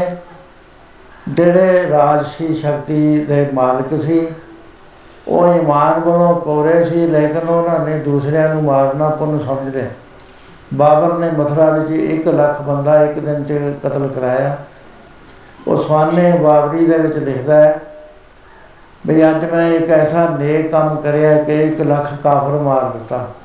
ਬੱਚੇ ਮਾਰਤੇ, ਔਰਤਾਂ ਮਾਰਤੀਆਂ, ਬੁੱਢੇ ਮਾਰਤੇ, ਜਵਾਨ ਮਾਰਤੇ। ਉਹਨਾਂ ਦੇ ਭਗਤ ਵੀ ਹੋਣੇ ਨੇ, ਨਾਮ ਜਪਣ ਵਾਲੇ ਵੀ ਹੋਣੇ ਆ ਪਾਠ ਕਰਨ ਵਾਲੇ ਵੀ ਹੋਣੇ ਆ ਲੇਕਿਨ ਕਾਫਰ ਦੇ ਬਲਕਣ ਵਿੱਚ ਆ ਕੇ ਉਹ ਸਭ ਕਾਫਰ ਸੀ, ਜਿਉਣ ਦਾ ਹੱਕ ਨਹੀਂ ਸੀ ਉਹਨਾਂ ਨੂੰ ਸੋ ਇਹ ਇੱਕ ਹਨੇਰਾ ਸੀ ਬੜਾ ਜ਼ਬਰਦਸਤ, ਜਿਹੜਾ ਭਾਰਤ ਵਰਸ਼ ਵਿੱਚ ਪਿਆ ਹੋਇਆ ਸੀ। ਸੋ ਮਹਾਰਾਜ ਨੇ ਕਿਹਾ, ਪਿਆਰਿਓ, ਰਾਜਾ ਕਸਾਈ ਬਣ ਗਿਆ। ਧਰਮ ਜਿਹੜਾ ਉੜ ਗਿਆ। ਧਰਮ ਤੋਂ ਬਗੈਰ ਧੌਲ, ਧਰਮ ਦਿਆ ਕਾ ਪੂਤ ਧਰਤੀ ਦਾ ਸੰਤੁਲਨ ਤਾਂ ਕਾਇਮ ਰਹਿੰਦਾ ਜੇ ਸੰਤੋਖ ਹੋਵੇ ਧਰਮ ਦਾ। ਧਰਮ ਵਿੱਚ ਹੁੰਦੇ ਨੇ ਗੁਣ। ਧੀਰਜ ਜੇ ਮਿਕਸਚਰ ਕਰੀਏ ਵੀ ਧਰਮ ਕੀ ਹੋਇਆ ਵਾਟ ਇਜ਼ ਧਰਮ? ਇਹ ਦਿਆ ਦਾ ਪੁੱਤਰ ਹੈ। ਬਾਣੀ ਦੇ ਵਿੱਚ ਆਉਂਦਾ ਹੈ, ਸਾਡੇ ਸਿੰਘ ਕਹਿੰਦੇ ਨੇ ਜੀ ਬੱਕਰੇ ਖਾਓ। ਸਿੰਘਾਂ ਨੇ ਖਾਣਾ ਜੀ, ਤੁਸੀਂ ਰਾਧਾ ਸੁਆਮੀ ਉਹ ਖਾਂਦੇ ਨਹੀਂ। ਅਸੀਂ ਕਹਿੰਦੇ ਸੀ ਉਹ ਥੋੜੀ ਦੇਰ ਤੁਹਾਡੇ ਆ ਬਚਾ ਰਹੇ। ਪਹਿਲਾਂ ਹੀ ਹੁੰਦਾ ਸੀ। ਉਹ ਸਾਡੇ ਉੱਥੇ ਬਿਲਾਸਪੁਰ ਅੰਮ੍ਰਿਤ ਛਕਾਤਾ ਉਹ ਜਾਗੀਆਂ ਹੋਈਆਂ ਰੂਹਾਂ ਸੀ। ਮੈਂ ਕਿਹਾ ਵੀ ਅੰਮ੍ਰਿਤ ਛਕਣ ਨਾਲ ਤੁਹਾਨੂੰ ਨਾਮ ਮਿਲੇਗਾ ਤੇ ਤੁਹਾਡੀ ਸੁਰਤ ਚੜ ਜੂ। ਉਹ 57 ਬੰਦੇ ਸੀਗੇ। ਇਥੋਂ ਕਾਲ ਤੱਕ ਤੋਂ ਜਥਾ ਗਿਆ ਹੋਇਆ। ਜਥੇਦਾਰ ਵੀ ਵਿੱਚ ਸੀਗਾ। ਉਹ ਜਦੋਂ ਅੰਮ੍ਰਿਤ ਛਕਾਇਆ, ਮੇਰੇ ਫਾਰਮ ਤੇ ਆ ਗਏ ਸਾਰੀ। ਮੈਂ ਕਿਹਾ, ਕੀ ਗੱਲ? ਬਾਬਾ, ਮੈਂ ਖਾਲਸੇ ਦੇ ਦਰਸ਼ਨ ਦੇ ਕਿਹਾ, ਕਿਰਪਾਨਾਂ ਸੰਭੋ ਆਪਣੀਆਂ ਕਹਿੰਦੇ ਮਾਸਤਾ ਸੀ ਪਹਿਲਾਂ ਵੀ ਬਹੁਤ ਖਾਂਦੇ ਸੀ। ਉਹਨੂੰ ਹਜਮ ਕਰਨ ਵਾਸਤੇ ਸਾਨੂੰ ਸ਼ਰਾਬ ਦੀ ਲੋੜ ਸੀ। ਸਾਡੇ 'ਚ ਪਰਿਵਰਤਨ ਦੱਸੋ ਕੀ ਹੋਇਆ? ਸਾਨੂੰ ਵਾਧੂ ਦਾ ਤੁਸੀਂ ਬੰਧਨਾਂ 'ਚ ਪਾਤਾ, ਕਿਰਪਾਨ ਵਿੱਚ ਕਕਾਰਾਂ 'ਚ ਉਹ ਅਸੀਂ ਤਾਂ ਉਹ ਜਿਹੇ ਆ ਜਿਹੜੇ ਪਹਿਲਾਂ ਸੀ। ਸੋ ਇਹ ਚੀਜ਼ਾਂ ਆ ਗਈਆਂ। ਮਹਾਰਾਜ ਕਹਿੰਦੇ ਪਿਆਰਿਓ, ਜਿੰਨਾ ਚਿਰ ਤੁਹਾਡੇ ਅੰਦਰ ਦਇਆ ਪੈਦਾ ਨਹੀਂ ਨਾ ਹੁੰਦੀ ਧਰਮ ਨਾ ਕਦੇ ਵੀ ਆਏਗਾ ਕਿਉਂਕਿ ਮਾਂ ਨਾ ਹੋਈ ਤਾਂ ਪੁੱਤਰ ਕਿੱਥੋਂ ਆ ਜੂ ਤੌਲ ਧਰਮ ਸਾ ਰੋਜ਼ ਪੜ੍ਹਦੇ ਆ ਨਾ ਤੌਲ ਧਰਮ। ਹਾਂ, ਦਇਆ ਦਾ ਪੁੱਤਰ ਹੈ, ਜੇ ਮਾਇਆ ਨਾ ਹੋਈ ਫਿਰ। ਦਇਆਵਾਨ ਜਿਹੜਾ ਪੁਰਸ਼ ਹੈ, ਉਹ ਕਦੇ ਵੀ ਦੂਸਰੇ ਨੂੰ ਦੂਸਰੇ ਤੋਂ ਜਿਉਣ ਦਾ ਹੱਕ ਨਹੀਂ ਖੋਦਾ ਉਹ ਜ਼ਬਰ ਨਹੀਂ ਕਰਦਾ ਕਿਸੇ ਉੱਤੇ। ਉਹਨੂੰ ਜਿਉਣ ਦਾ ਹੱਕ ਦਿੰਦਾ। ਲੇਕਿਨ ਕੁਝ ਮਰਿਆਦਾ ਐਸੀਆਂ ਨੇ ਜੇ ਉਹ ਭੰਗ ਕਰ ਦੇਵੇ ਤਾਂ ਦੂਸਰਿਆਂ ਨੂੰ ਦੁੱਖ ਹੁੰਦਾ, ਕਾਨੂੰਨ ਬਣਾ ਕੇ ਅਸੀਂ ਉਹਨਾਂ ਨੂੰ ਰੋਕ ਰਹੇ ਹਾਂ ਵੀ ਚੋਰੀ ਨਾ ਕਰੋ। ਜਿਉਣ ਦਾ ਤਾਂ ਹੱਕ ਹੈ। ਬੈਗ ਬਾਰੋ ਔਰ ਸਟੀਲ ਇੱਕ ਸੁਭਾਅ ਆਦਮੀ ਦਾ। ਪਰ ਇਹਦੇ ਨਾਲ ਕੀ ਹੋਏਗਾ ਦੂਜੇ ਦੀ ਕੀਤੀ ਹੋਈ ਕਮਾਈ ਚੋਰੀ ਕਰ ਲਈ। ਫਿਰ ਉਹ ਦੂਜੇ ਨੂੰ ਦੁੱਖ ਹੋ ਗਿਆ ਜਿਹੜੀ ਚੀਜ਼ ਦੁੱਖ ਦੇਵੇ, ਉਹ ਪਾਪ ਹੋ ਜਾਂਦੀ ਹੈ। ਉਹਦਾ ਪਾਪ ਹੈ, ਉਹ ਸਾਡੇ ਅਮਨ ਨੂੰ ਭੰਗ ਕਰਦਾ ਹੈ। ਇਸ ਕਰਕੇ ਕਾਨੂੰਨ ਉਹਦੇ ਬਣ ਜਾਂਦਾ ਹੈ। ਕਾਨੂੰਨ ਆਪਣਾ ਕੰਮ ਕਰਦਾ, ਰੂਹਾਨੀ ਸੁਭਾਅ ਆਪਣਾ ਕੰਮ ਕਰਦਾ ਸੋ ਧਰਮ ਦੇ ਵਿੱਚ ਮਾਂ ਵੀ ਹੁੰਦੀ ਹੈ ਦਇਆ ਹੈ, ਉਹਦੀ ਧੀ ਹੈਗੀ, ਖਿਮਾ, ਸ਼ਾਂਤੀ। ਧੀਰਜ ਹੈ, ਸੰਤੋਖ ਹੈ, ਅਹਿੰਸਾ ਹੈ, ਸੋਚ ਹੈ, ਸ਼ੀਲ ਹੈ, ਸੋਚ ਹੈ। ਫਿਰ ਇਹਦੇ ਵਿੱਚ ਮਿੱਠਾ ਬੋਲਣਾ ਹੈ। ਸੰਸਾਰ ਨਾਲ ਕੋਆਪਰੇਸ਼ਨ ਹੈ। ਸੰਸਾਰ ਦੀ ਸਰਵਿਸ ਆਪਣੇ ਵਾਸਤੇ ਜਿੰਨਾ ਜਿਉਣਾ ਜਿਉਣਾ ਉਹਦੇ ਬਾਅਦ ਸੰਸਾਰ ਵਾਸਤੇ ਜਿਉਣਾ ਇਹ ਜਦੋਂ ਧਰਮ ਦੀ ਮਰਿਆਦਾ ਉਲਟ ਜਾਵੇ, ਉਸ ਵੇਲੇ ਸੰਸਾਰ ਦਾ ਸੰਤੁਲਨ ਬਣ ਕੇ ਭੈ ਵਿੱਚ ਜਿਉਣ ਲੱਗ ਜਾਂਦਾ ਆਦਮੀ। ਮਹਾਰਾਜ ਦਾ ਸੂਲ ਹੈ, ਭੈ ਕਾਮ ਕੋ ਦੇਖ ਨਾ ਨਹਿ ਭੈ ਮਾਨਤਾ ਨਾ ਕਿਸੇ ਨੂੰ ਡਰ ਦੇਵੋ ਨਾ ਹੈ ਜਾਂ ਕੰਮ ਕਰੋ ਜਿਹਦੇ ਨਾਲ ਸਾਨੂੰ ਡਰ ਹੋਵੇ। ਸੋ ਇਹ ਚੀਜ਼ ਆ ਗਈ ਸੀ ਗੁਰੂ ਨਾਨਕ ਸਾਹਿਬ ਵੇਲੇ। ਗੁਰੂ ਨਾਨਕ ਸਾਹਿਬ ਨੇ ਉਪਦੇਸ਼ ਦਿੱਤੇ, ਅਸੀਂ ਨਹੀਂ ਕੰਮ ਪਹੁੰਚਾ ਸਕੇ ਇਸ ਦਾ ਉਲਟੇ ਕੰਮਾਂ 'ਚ ਪਏ ਹੋਏ ਆ ਨਾਨਕ ਮਤੇ ਜਦ ਅਸੀਂ ਲੋਕ ਗਏ ਸ਼ੁਰੂ ਸ਼ੁਰੂ 'ਚ ਉੱਥੇ ਕੋਈ ਬੰਦੇ ਬਾਣੇ ਪਹਿਨ ਲੈਂਦੇ ਨੇ, ਨਿਹੰਗ ਬਾਣੇ ਸੀ। ਦੀਵਾਲੀ ਅੱਜ ਦਾ ਹੀ ਦਿਨ ਸੀ। ਉਹਨੇ ਨਿਸ਼ਾਨ ਸਾਹਿਬ ਥੱਲੇ ਲਿਜਾ ਕੇ ਬੱਕਰਾ ਕਹਿੰਦਾ ਝਟਕਾਉਣਾ ਹੈ। तो ਲੋਕਾਂ ਨੇ ਕਿਹਾ ਹੋਇਆ ਇੰਨਾ ਪਵਿੱਤਰ ਥਾਂ ਹੈ, ਨਾ ਇਹ ਕੰਮ ਕਰੇ ਤੇ ਖੂਨ ਡੁੱਲੇਗਾ ਨਿਸ਼ਾਨ ਸਾਹਿਬ ਦਾ ਥਾਂ ਹੈ। ਸਾਹਮਣੇ ਗੁਰੂ ਸਾਹਿਬ, ਪੰਜਾ ਸਾਹਿਬ, ਪੰਜਾ ਲੱਗਿਆ ਹੋਇਆ ਆ ਗੁਰਦੁਆਰਾ। ਕਹਿੰਦਾ ਜੀ, ਇਹ ਤਾਂ ਖਾਣ ਵਾਸਤੇ ਹੀ ਹੁੰਦਾ। ਉਹ ਕਹਿਣ ਲੱਗਾ, ਚੰਗਾ, ਤੇਰੀ ਮਰਜ਼ੀ। ਐਡਾ ਹਠੀ ਬੰਦਾ ਤਲਵਾਰ ਮਾਰੀ ਤੇ ਬੱਕਰੇ ਦੇ। ਉਹਦਾ ਇੱਕ ਬਾਲ ਨਾਲ ਵੱਢ ਹੋਇਆ, ਤਲਵਾਰ ਦੂਰੀ ਹੋ ਗਈ। ਲੋਕਾਂ ਸੰਗਤ ਨੇ ਕਿਹਾ ਦੇਖਦਾ ਪ੍ਰਤੱਖ ਇਹ ਥਾਂ ਹੈ ਪਵਿੱਤਰ। ਇਹ ਨਹੀਂ ਪਾਉਂਦਾ ਵੀ ਇੱਥੇ ਕੋਈ ਜੀਵ ਮਾਰਿਆ ਜਾਵੇ। ਗੁਰੂ ਘਰ 'ਚ ਮਰਨ ਵਾਸਤੇ ਨਹੀਂ ਆਉਂਦੇ, ਜ਼ਿੰਦਗੀ ਲੈਣ ਵਾਸਤੇ ਆਈਦਾ ਕਿਸੇ ਨੂੰ ਮਾਰਨ ਵਾਸਤੇ ਨਹੀਂ ਗੁਰੂ ਘਰ ਹੁੰਦਾ, ਦੂਜਿਆਂ ਨੂੰ ਜਿਉਣ ਜਿਉਣ ਦੀ ਸਹੂਲਤ ਦੇਣ ਵਾਸਤੇ। ਇੱਕ ਫੁੱਲ ਵੀ ਨਹੀਂ ਤੋੜਿਆ ਜਾਂਦਾ ਗੁਰੂ ਘਰ ਦੇ ਵਿੱਚ। ਨਾ ਫੁੱਲ ਦਾ ਵੀ ਜੀਵਨ ਹੈ, ਉਹਨੇ ਵੀ ਜਿਉਣਾ ਹੈ, ਆਪਣੀ ਪੂਰਾ ਜੀਵਨ ਪੂਰਾ ਕਰਕੇ ਖੁਸ਼ੀਆਂ ਦੇ ਕੇ ਸਾਨੂੰ ਫੇਰ ਉਹਨੇ ਸਮਾਪਤ ਹੋਣਾ। ਅਸੀਂ ਤੋੜ ਕੇ ਅੱਜ ਮਹਾਰਾਜ ਦੇ ਮੱਥਾ ਟੇਕਦੇ ਨੇ। ਮਹਾਰਾਜ ਕਹੀ ਜਾਂਦੇ ਆ ਪਾਤੀ ਤੋੜੈ ਮਾਲ ਨਹੀਂ, ਪਾਤੀ ਪਾਤੀ ਜੀਓ। ਜਿਸ ਪਾਨ ਕੋ ਪਾਤੀ ਤੋੜੈ ਸੋ ਪਾਨ ਲੱਗੀ ਮਹਾਰਾਜ ਕਹਿੰਦੇ, ਮੈਨੂੰ ਫੁੱਲਾਂ ਦੀ ਲੋੜ ਨਹੀਂ, ਮੈਨੂੰ ਖਿੜੇ ਹੋਏ ਫੁੱਲਾਂ ਦੀ ਲੋੜ ਹੈ ਐਵੇਂ ਨਾ ਬਹਿਮ ਚਾਹ ਲਿਆ ਜਾ ਕੇ ਫੁੱਲ ਚੜ ਜਾਂਦੇ। ਇਹਨਾਂ ਨੂੰ ਰਹਿਣ ਤੋਂ ਟਾਣੀਆਂ ਨਾ ਲੱਗੇ। ਸੋਹਣੇ ਲੱਗਣਗੇ, ਖੁਸ਼ਬੂ ਦੇਣਗੇ। ਜਿਹੜੀ ਇਹ ਪੋਲੂਸ਼ਨ ਹੈ, ਉਹਨੂੰ ਦੂਰ ਕਰਨਗੇ। ਇਨਫੈਕਸ਼ਨ ਘੱਟ ਹੋਏਗੀ। ਇਹ ਤਾਂ ਕੁਦਰਤ ਨੇ ਪੈਦਾ ਕੀਤੇ, ਤੁਸੀਂ ਇਹ ਜੜਾ ਪਾਉਂਦੇ ਹੋ। ਸੋ ਇਹ ਕੁਝ ਸਿਧਾਂਤ ਨੇ। ਉਹਨੇ ਉਹ ਫੇਰ ਨਾ ਹਟਿਆ, ਸਾਥੀ ਤੋਂ ਤਲਵਾਰ ਲੈ। ਕਹਿੰਦਾ ਪਤਾ ਨਹੀਂ ਕੀ ਹੋ ਗਿਆ, ਇਹ ਤਾਂ ਕਿੱਕਰ ਨੂੰ ਵੱਢ ਦੇਵੇ, ਕਹਿੰਦਾ ਬੱਕਰੇ ਨੂੰ ਨਹੀਂ ਵੱਢਿਆ ਉਹ ਜਦ ਦੂਰੀ ਮਾਰੀ ਮਾਰੀ, ਉਹ ਫੇਰ ਦੂਰੀ ਹੋ ਗਈ। ਸਾਰੇ ਜਿੰਨੇ ਖੜੇ ਸੀ, ਉਹ ਕਹਿੰਦੇ ਹੁਣ ਸਮਝ ਜਾ ਫੇਰ ਵੀ ਢੀਠ, ਇੱਥੇ ਫੜ ਕੇ ਉਹ ਕਾਰ ਜਿੰਨੀ ਦੂਰ ਲੈ ਗਿਆ, ਉੱਥੇ ਕਿਸੇ ਦਾ ਤੀਸਰੀ ਮੰਗ ਕੇ ਉੱਥੇ ਬੱਕਰਾ ਵੜ ਲਿਆ। ਇਹ ਸਾਡੇ ਗੁਰੂ ਨੂੰ ਮੰਨਣ ਨਾਲ ਫੇਤ ਹੈ ਜੇ ਡਿਵੈਲਪ ਹੋਏ ਨੇ ਨਾ ਉਲਟੇ, ਜੇ ਕੋਈ ਕਹੇ ਤਾਂ ਉਹਦੇ ਖਿਲਾਫ ਹੋ ਜਾਣਗੇ, ਕਹੇ ਜੀ ਤੁਸੀਂ ਤਾਂ ਰਾਧਾ ਸੁਆਮੀਆਂ ਬਣਾਉਣ ਲੱਗ ਗਏ, ਕਿਉਂਕਿ ਮਾਸ ਨਹੀਂ ਖਾਂਦੇ। ਉਹ ਸਿਗਰਟ ਪੀ ਲੈਂਦੇ, ਮੈਂ ਉਹਨਾਂ ਦੇ ਗੁਰੂ ਨਾਲ ਮੁਲਾਕਾਤ ਕਰਨੀ ਸੀ ਟਾਈਮ ਲੈਣਾ ਸੀ, ਮੇਰੇ ਕੋਲ ਕੁਦਰਤੀ ਟਾਈਮ ਘੱਟ ਸੀ, ਮਿਲ ਗਏ ਸੀ। ਵੀ ਤੁਸੀਂ ਉਹ ਤਾਂ ਕਰ ਲਿਆ, ਤੁਸੀਂ ਇਹ ਵੀ ਬੰਦ ਕਰੋ, ਇਹ ਚੰਗੀ ਚੀਜ਼ ਨਹੀਂ ਸਮੋਕਿੰਗ ਜਿਹੜੀ। ਸੋ ਇਹ ਚੀਜ਼ਾਂ ਨੇ ਕੁਝ ਐਸੀਆਂ ਜਿਨ੍ਹਾਂ ਨਾਲ ਸਾਡੇ ਫੇਤ ਤੇ ਫ਼ਰਕ ਪੈ ਗਿਆ। ਗੁਰੂ ਨਾਨਕ ਦੀ ਤਾਲੀਮ ਜਿਹੜੀ ਸੀ ਉਹ ਗੁਰੂ ਗ੍ਰੰਥ ਸਾਹਿਬ ਦੀ ਤਾਲੀਮ ਹੈ ਇਸ ਵੇਲੇ ਸਾਡੇ ਕੋਲ। ਇਹ ਗੁਰੂ ਕਹਿੰਦੇ ਨੇ, ਬਾਣੀ ਗੁਰੂ ਗੁਰੂ ਹੈ ਬਾਣੀ, ਵਿੱਚ ਬਾਣੀ ਅਮਰਤ ਸਾਰੇ ਗੁਰਬਾਣੀ ਕਹੇ ਸੇਵਕ ਜਨ ਮਾਨੀ। ਪਦਕ ਗੁਰੂ ਇਹ ਬਾਣੀ ਜਿਹੜੀ ਹੈ ਗੁਰੂ ਦਾ ਕੰਮ ਕਰ ਰਹੀ ਹੈ। ਗੁਰੂ ਦੇ ਹਿਰਦੇ ਚੋਂ ਨਿਕਲੀ ਹੋਈ ਚੀਜ਼। ਜੇ ਇਹਨੂੰ ਮੰਨਾਂਗੇ, ਵਿਚਾਰਾਂਗੇ, ਧਰ ਜਾਾਂਗੇ ਪਰ ਸਮੇਂ ਦੇ ਨਾਲ ਮੈਂ ਬੇਨਤੀ ਕਰੀ, ਚਾਹੇ ਹਿੰਦੂ ਧਰਮ ਹੈ, ਚਾਹੇ ਬੌਧ ਧਰਮ ਹੈ, ਬੁੱਧ ਹਿੰਸਾ ਦੇ ਨੇੜੇ ਨਹੀਂ ਸੀ ਜਾਂਦਾ, ਪਰ 300 ਸਾਲ ਬਾਅਦ ਜਦ ਉਹਦੀਆਂ ਦੋ ਸ਼ਾਖਾਂ ਹੋਈਆਂ, ਇੱਕ ਹੀਨਿਆਨ ਹੋਈ, ਇੱਕ ਦੂਸਰੀ ਹੋਈ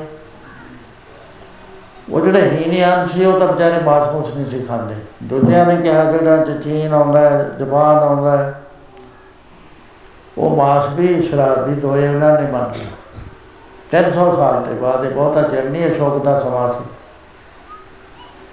ਇਸੇ ਤਰ੍ਹਾਂ ਸਮਾਂ ਲੰਘਣ ਨਾਲ ਧਰਮ ਦੀ ਪਰਿਭਾਸ਼ਾ ਬਦਲ ਜਾਇਆ ਕਰਦੀ ਹੈ।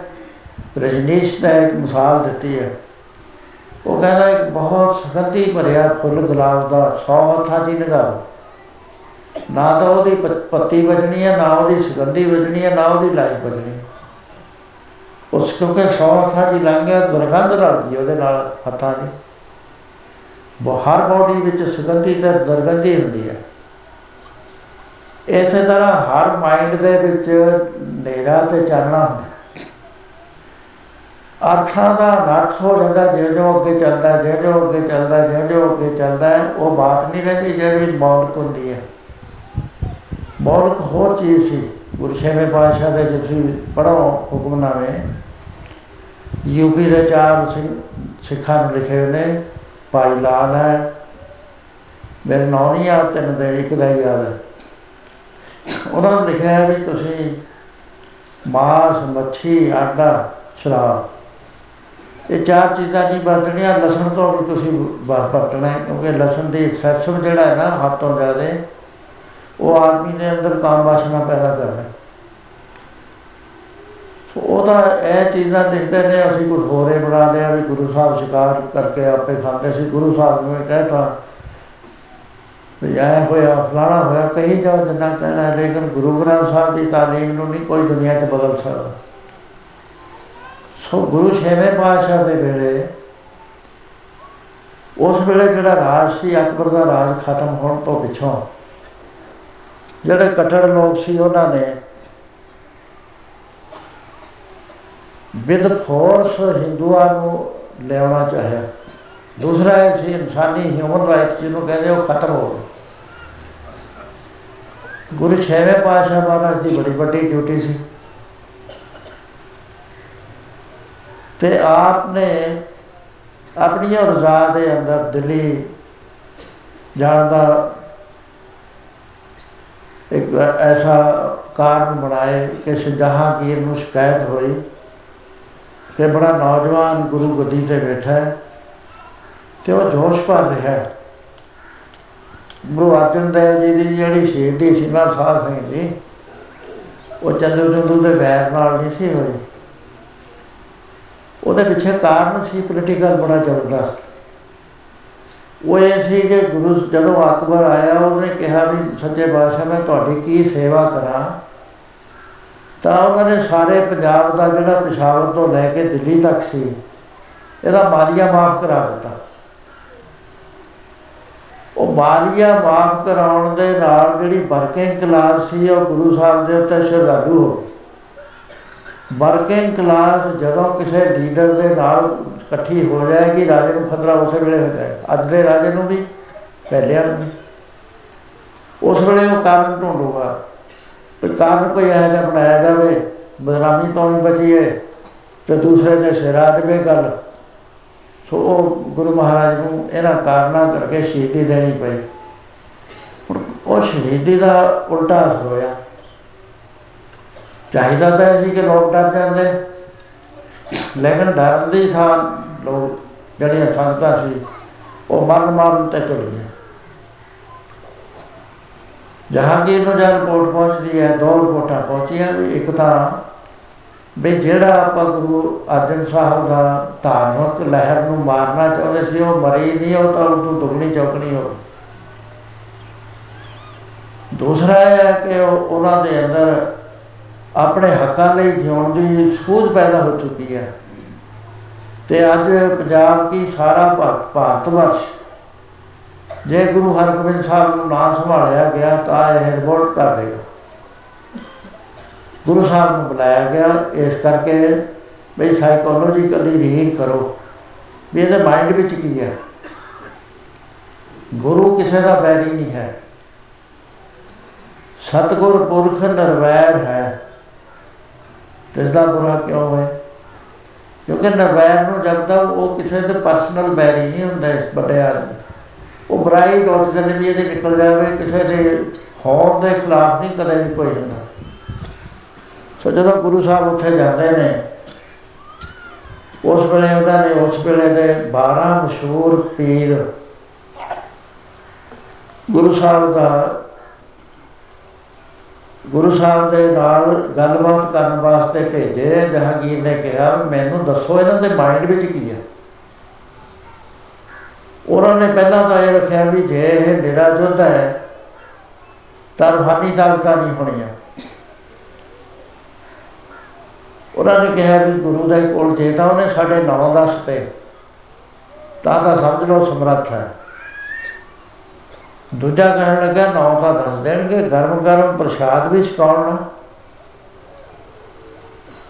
ਉਹ ਕਹਿੰਦਾ, ਠੀਕ ਹੈ ਦੋ ਗੱਲਾਂ ਕਰਕੇ ਇਹ 12 ਸਿਕੰਦਰ ਇਹਨਾਂ ਦਾ ਲੀਡਰ ਸੀ। ਨਜਾਮੁਦੀਨ ਔਲੀਆ ਦਾ ਚੇਲਾ ਸੀ, ਉਸ ਵੇਲੇ ਬਾਬੇ ਫਰੀਦ ਦੀ ਸ਼ਾਖ ਦਾ। ਇਹ ਜਦੋਂ ਉੱਥੇ ਪਹੁੰਚਦੇ ਨੇ, ਤਾਂ ਗੁਰੂ ਮਹਾਰਾਜ ਨੇ ਕਿਹਾ, ਆਓ ਸਿਕੰਦਰ। 12 ਦੇ ਨਾਂ ਲੈ ਕੇ ਕਿਹਾ ਤੁਸੀਂ ਇੱਥੇ ਬੈਠਣਾ ਸਿਨੈਰਿਟੀ ਵਾਰ ਲੈ। ਜਿਹੜਾ ਵੱਡਾ ਸੀ, ਵੱਡੇ ਦਾ ਉਦੋਂ ਬਾਅਦ ਦੂਏ ਨੰਬਰ ਦਾ। ਇੱਕ ਦੂਏ ਵੱਲ ਦੇਖ ਰਹੇ ਨੇ। ਇੱਕ ਨੇ ਕਿਹਾ ਵੀ ਪ੍ਰਸ਼ਾਦ ਤਾਂ ਅੱਜ ਗੱਲੀ ਹੈ ਇਹਨੇ ਵੀ ਗੁਰਸਿੱਖ ਆ ਗਿਆ, ਪ੍ਰਾਤ ਛੱਤੇ ਆ। ਕਹਿਣ ਲੱਗਾ ਸੱਚੇ ਕਹ, ਮਹਾਰਾਜ ਕਹਿੰਦੇ, ਕੀ ਹੈ? ਕਹਿੰਦੇ, ਪ੍ਰਸ਼ਾਦ ਹੈ।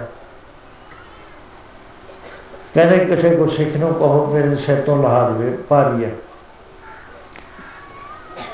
ਉਹ ਕਹਿਣ ਲੱਗੇ, ਆ ਜਦ ਲਾਹੌਰ ਆਏ ਕਹਿੰਦਾ, ਭਾਈ, ਕਪੜਾ ਲੈ ਲਓ, ਹੱਥ 'ਚ ਗਰਮ ਬਹੁਤ ਹੈ।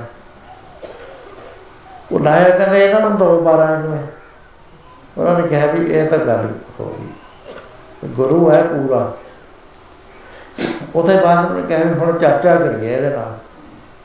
ਛੋਟਾ ਉਮਰ ਛੋਟੀ ਹੈ ਤੇ ਚਰਚਾ ਚ ਹਰਾ ਦਈਏ। ਆਪਾਂ 12 ਲਰਨਡ ਪਰਸਨ ਬੈਠੇ ਆ ਇੱਥੇ, ਜਿਹੜੇ ਇੰਡੀਆ ਦੇ ਟੌਪ ਦੇ ਆ। ਤੇ ਬਾਲਕ ਹੈ। ਉਹ ਜਦੋਂ ਚਰਚਾ ਕਰਨ ਲੱਗੇ, ਕੀ ਦੇਖਦੇ ਨੇ, ਇੱਕ ਸੁੱਕੇ ਅਸਮਾਨ ਬਿਜਲੀ ਕੜਕੀ ਜਮਨਾ ਦੇ ਨਾਲ ਉਹ ਟੱਚ ਕਰੀ, ਜਿੱਥੇ ਗੁਰੂ ਸਾਹਿਬ ਬੈਠੇ ਸੀ। ਸਾਰਿਆਂ ਦਾ ਧਿਆਨ ਉਧਰ ਗਿਆ। ਕੀ ਦੇਖਦੇ ਆ, ਉਹਦੇ ਚ ਤਾਂ ਇੱਕ ਬੀਬੀ ਤੁਰੀ ਆ ਰਹੀ ਹੈ, ਦਰਿਆ ਤੇ ਐ ਚਲੀ ਆ ਰਹੀ ਹੈ, ਜਿਵੇਂ ਧਰਤੀ ਦੇ ਉੱਤੇ ਤੁਰਦੇ ਆ। ਉਹ ਸ਼ਬਦ ਪੜਦੀ ਆ ਰਹੀ ਹੈ ਕੁਰਾਨ ਸਾਹਿਬ ਦੀ ਬਾਣੀ ਦਾ। ਉਹਨੇ ਆ ਕੇ ਗੁਰੂ ਮਹਾਰਾਜ ਦੇ ਚਰਨਾਂ ਤੇ ਸ਼ੀਸ਼ ਨਵਾਇਆ ਸਾਰੇ ਹੈਰਾਨ ਹੋ ਗਏ ਵੀ ਦੇਖੋ, ਇਹ ਬਹਿਸ਼ਤ ਵਿੱਚੋਂ ਰੂਹਾਂ ਆ ਰਹੀਆਂ ਨੇ। ਇਹ ਤਾਂ ਗੁਰੂ ਸ਼ਬਦ ਪੂਰਾ ਹੈ। ਉਹਨਾਂ ਦੇ ਉੱਤੇ ਬਹੁਤ ਪ੍ਰਭਾਵ ਪੈ ਗਿਆ। ਤੇ ਉਸ ਵੇਲੇ ਮਹਾਰਾਜ ਜੀ ਨੇ ਪੁੱਛਿਆ, ਕਹਿੰਦੇ, ਬੀਬਾ, ਆਪਣਾ ਪਰਿਚਾ ਦੋ ਮਹਾਰਾਜ ਦਾ ਜਾਣਦਾ ਸੀ ਪਰਿਚਾ ਤਾਂ ਸਾਨੂੰ ਦਵਾਉਣਾ ਸੀ। ਔਰ ਉਹਨਾਂ 12 ਵਿੱਚ ਪੀਰਾਂ ਨੂੰ ਦਵਾਉਣਾ ਸੀ। ਉਸਨੇ ਕਿਹਾ ਕਿ ਮਹਾਰਾਜ, ਗੁਰੂ ਪੰਜਵਾਂ, ਪੰਜਵੇਂ ਪਾਤਸ਼ਾਹ ਵੇਲੇ ਮੇਰੇ, ਮੇਰਾ ਪਰਿਵਾਰ, ਮੇਰਾ ਪਤੀ ਕਾਬਲ ਰਹਿੰਦੇ ਸੀ।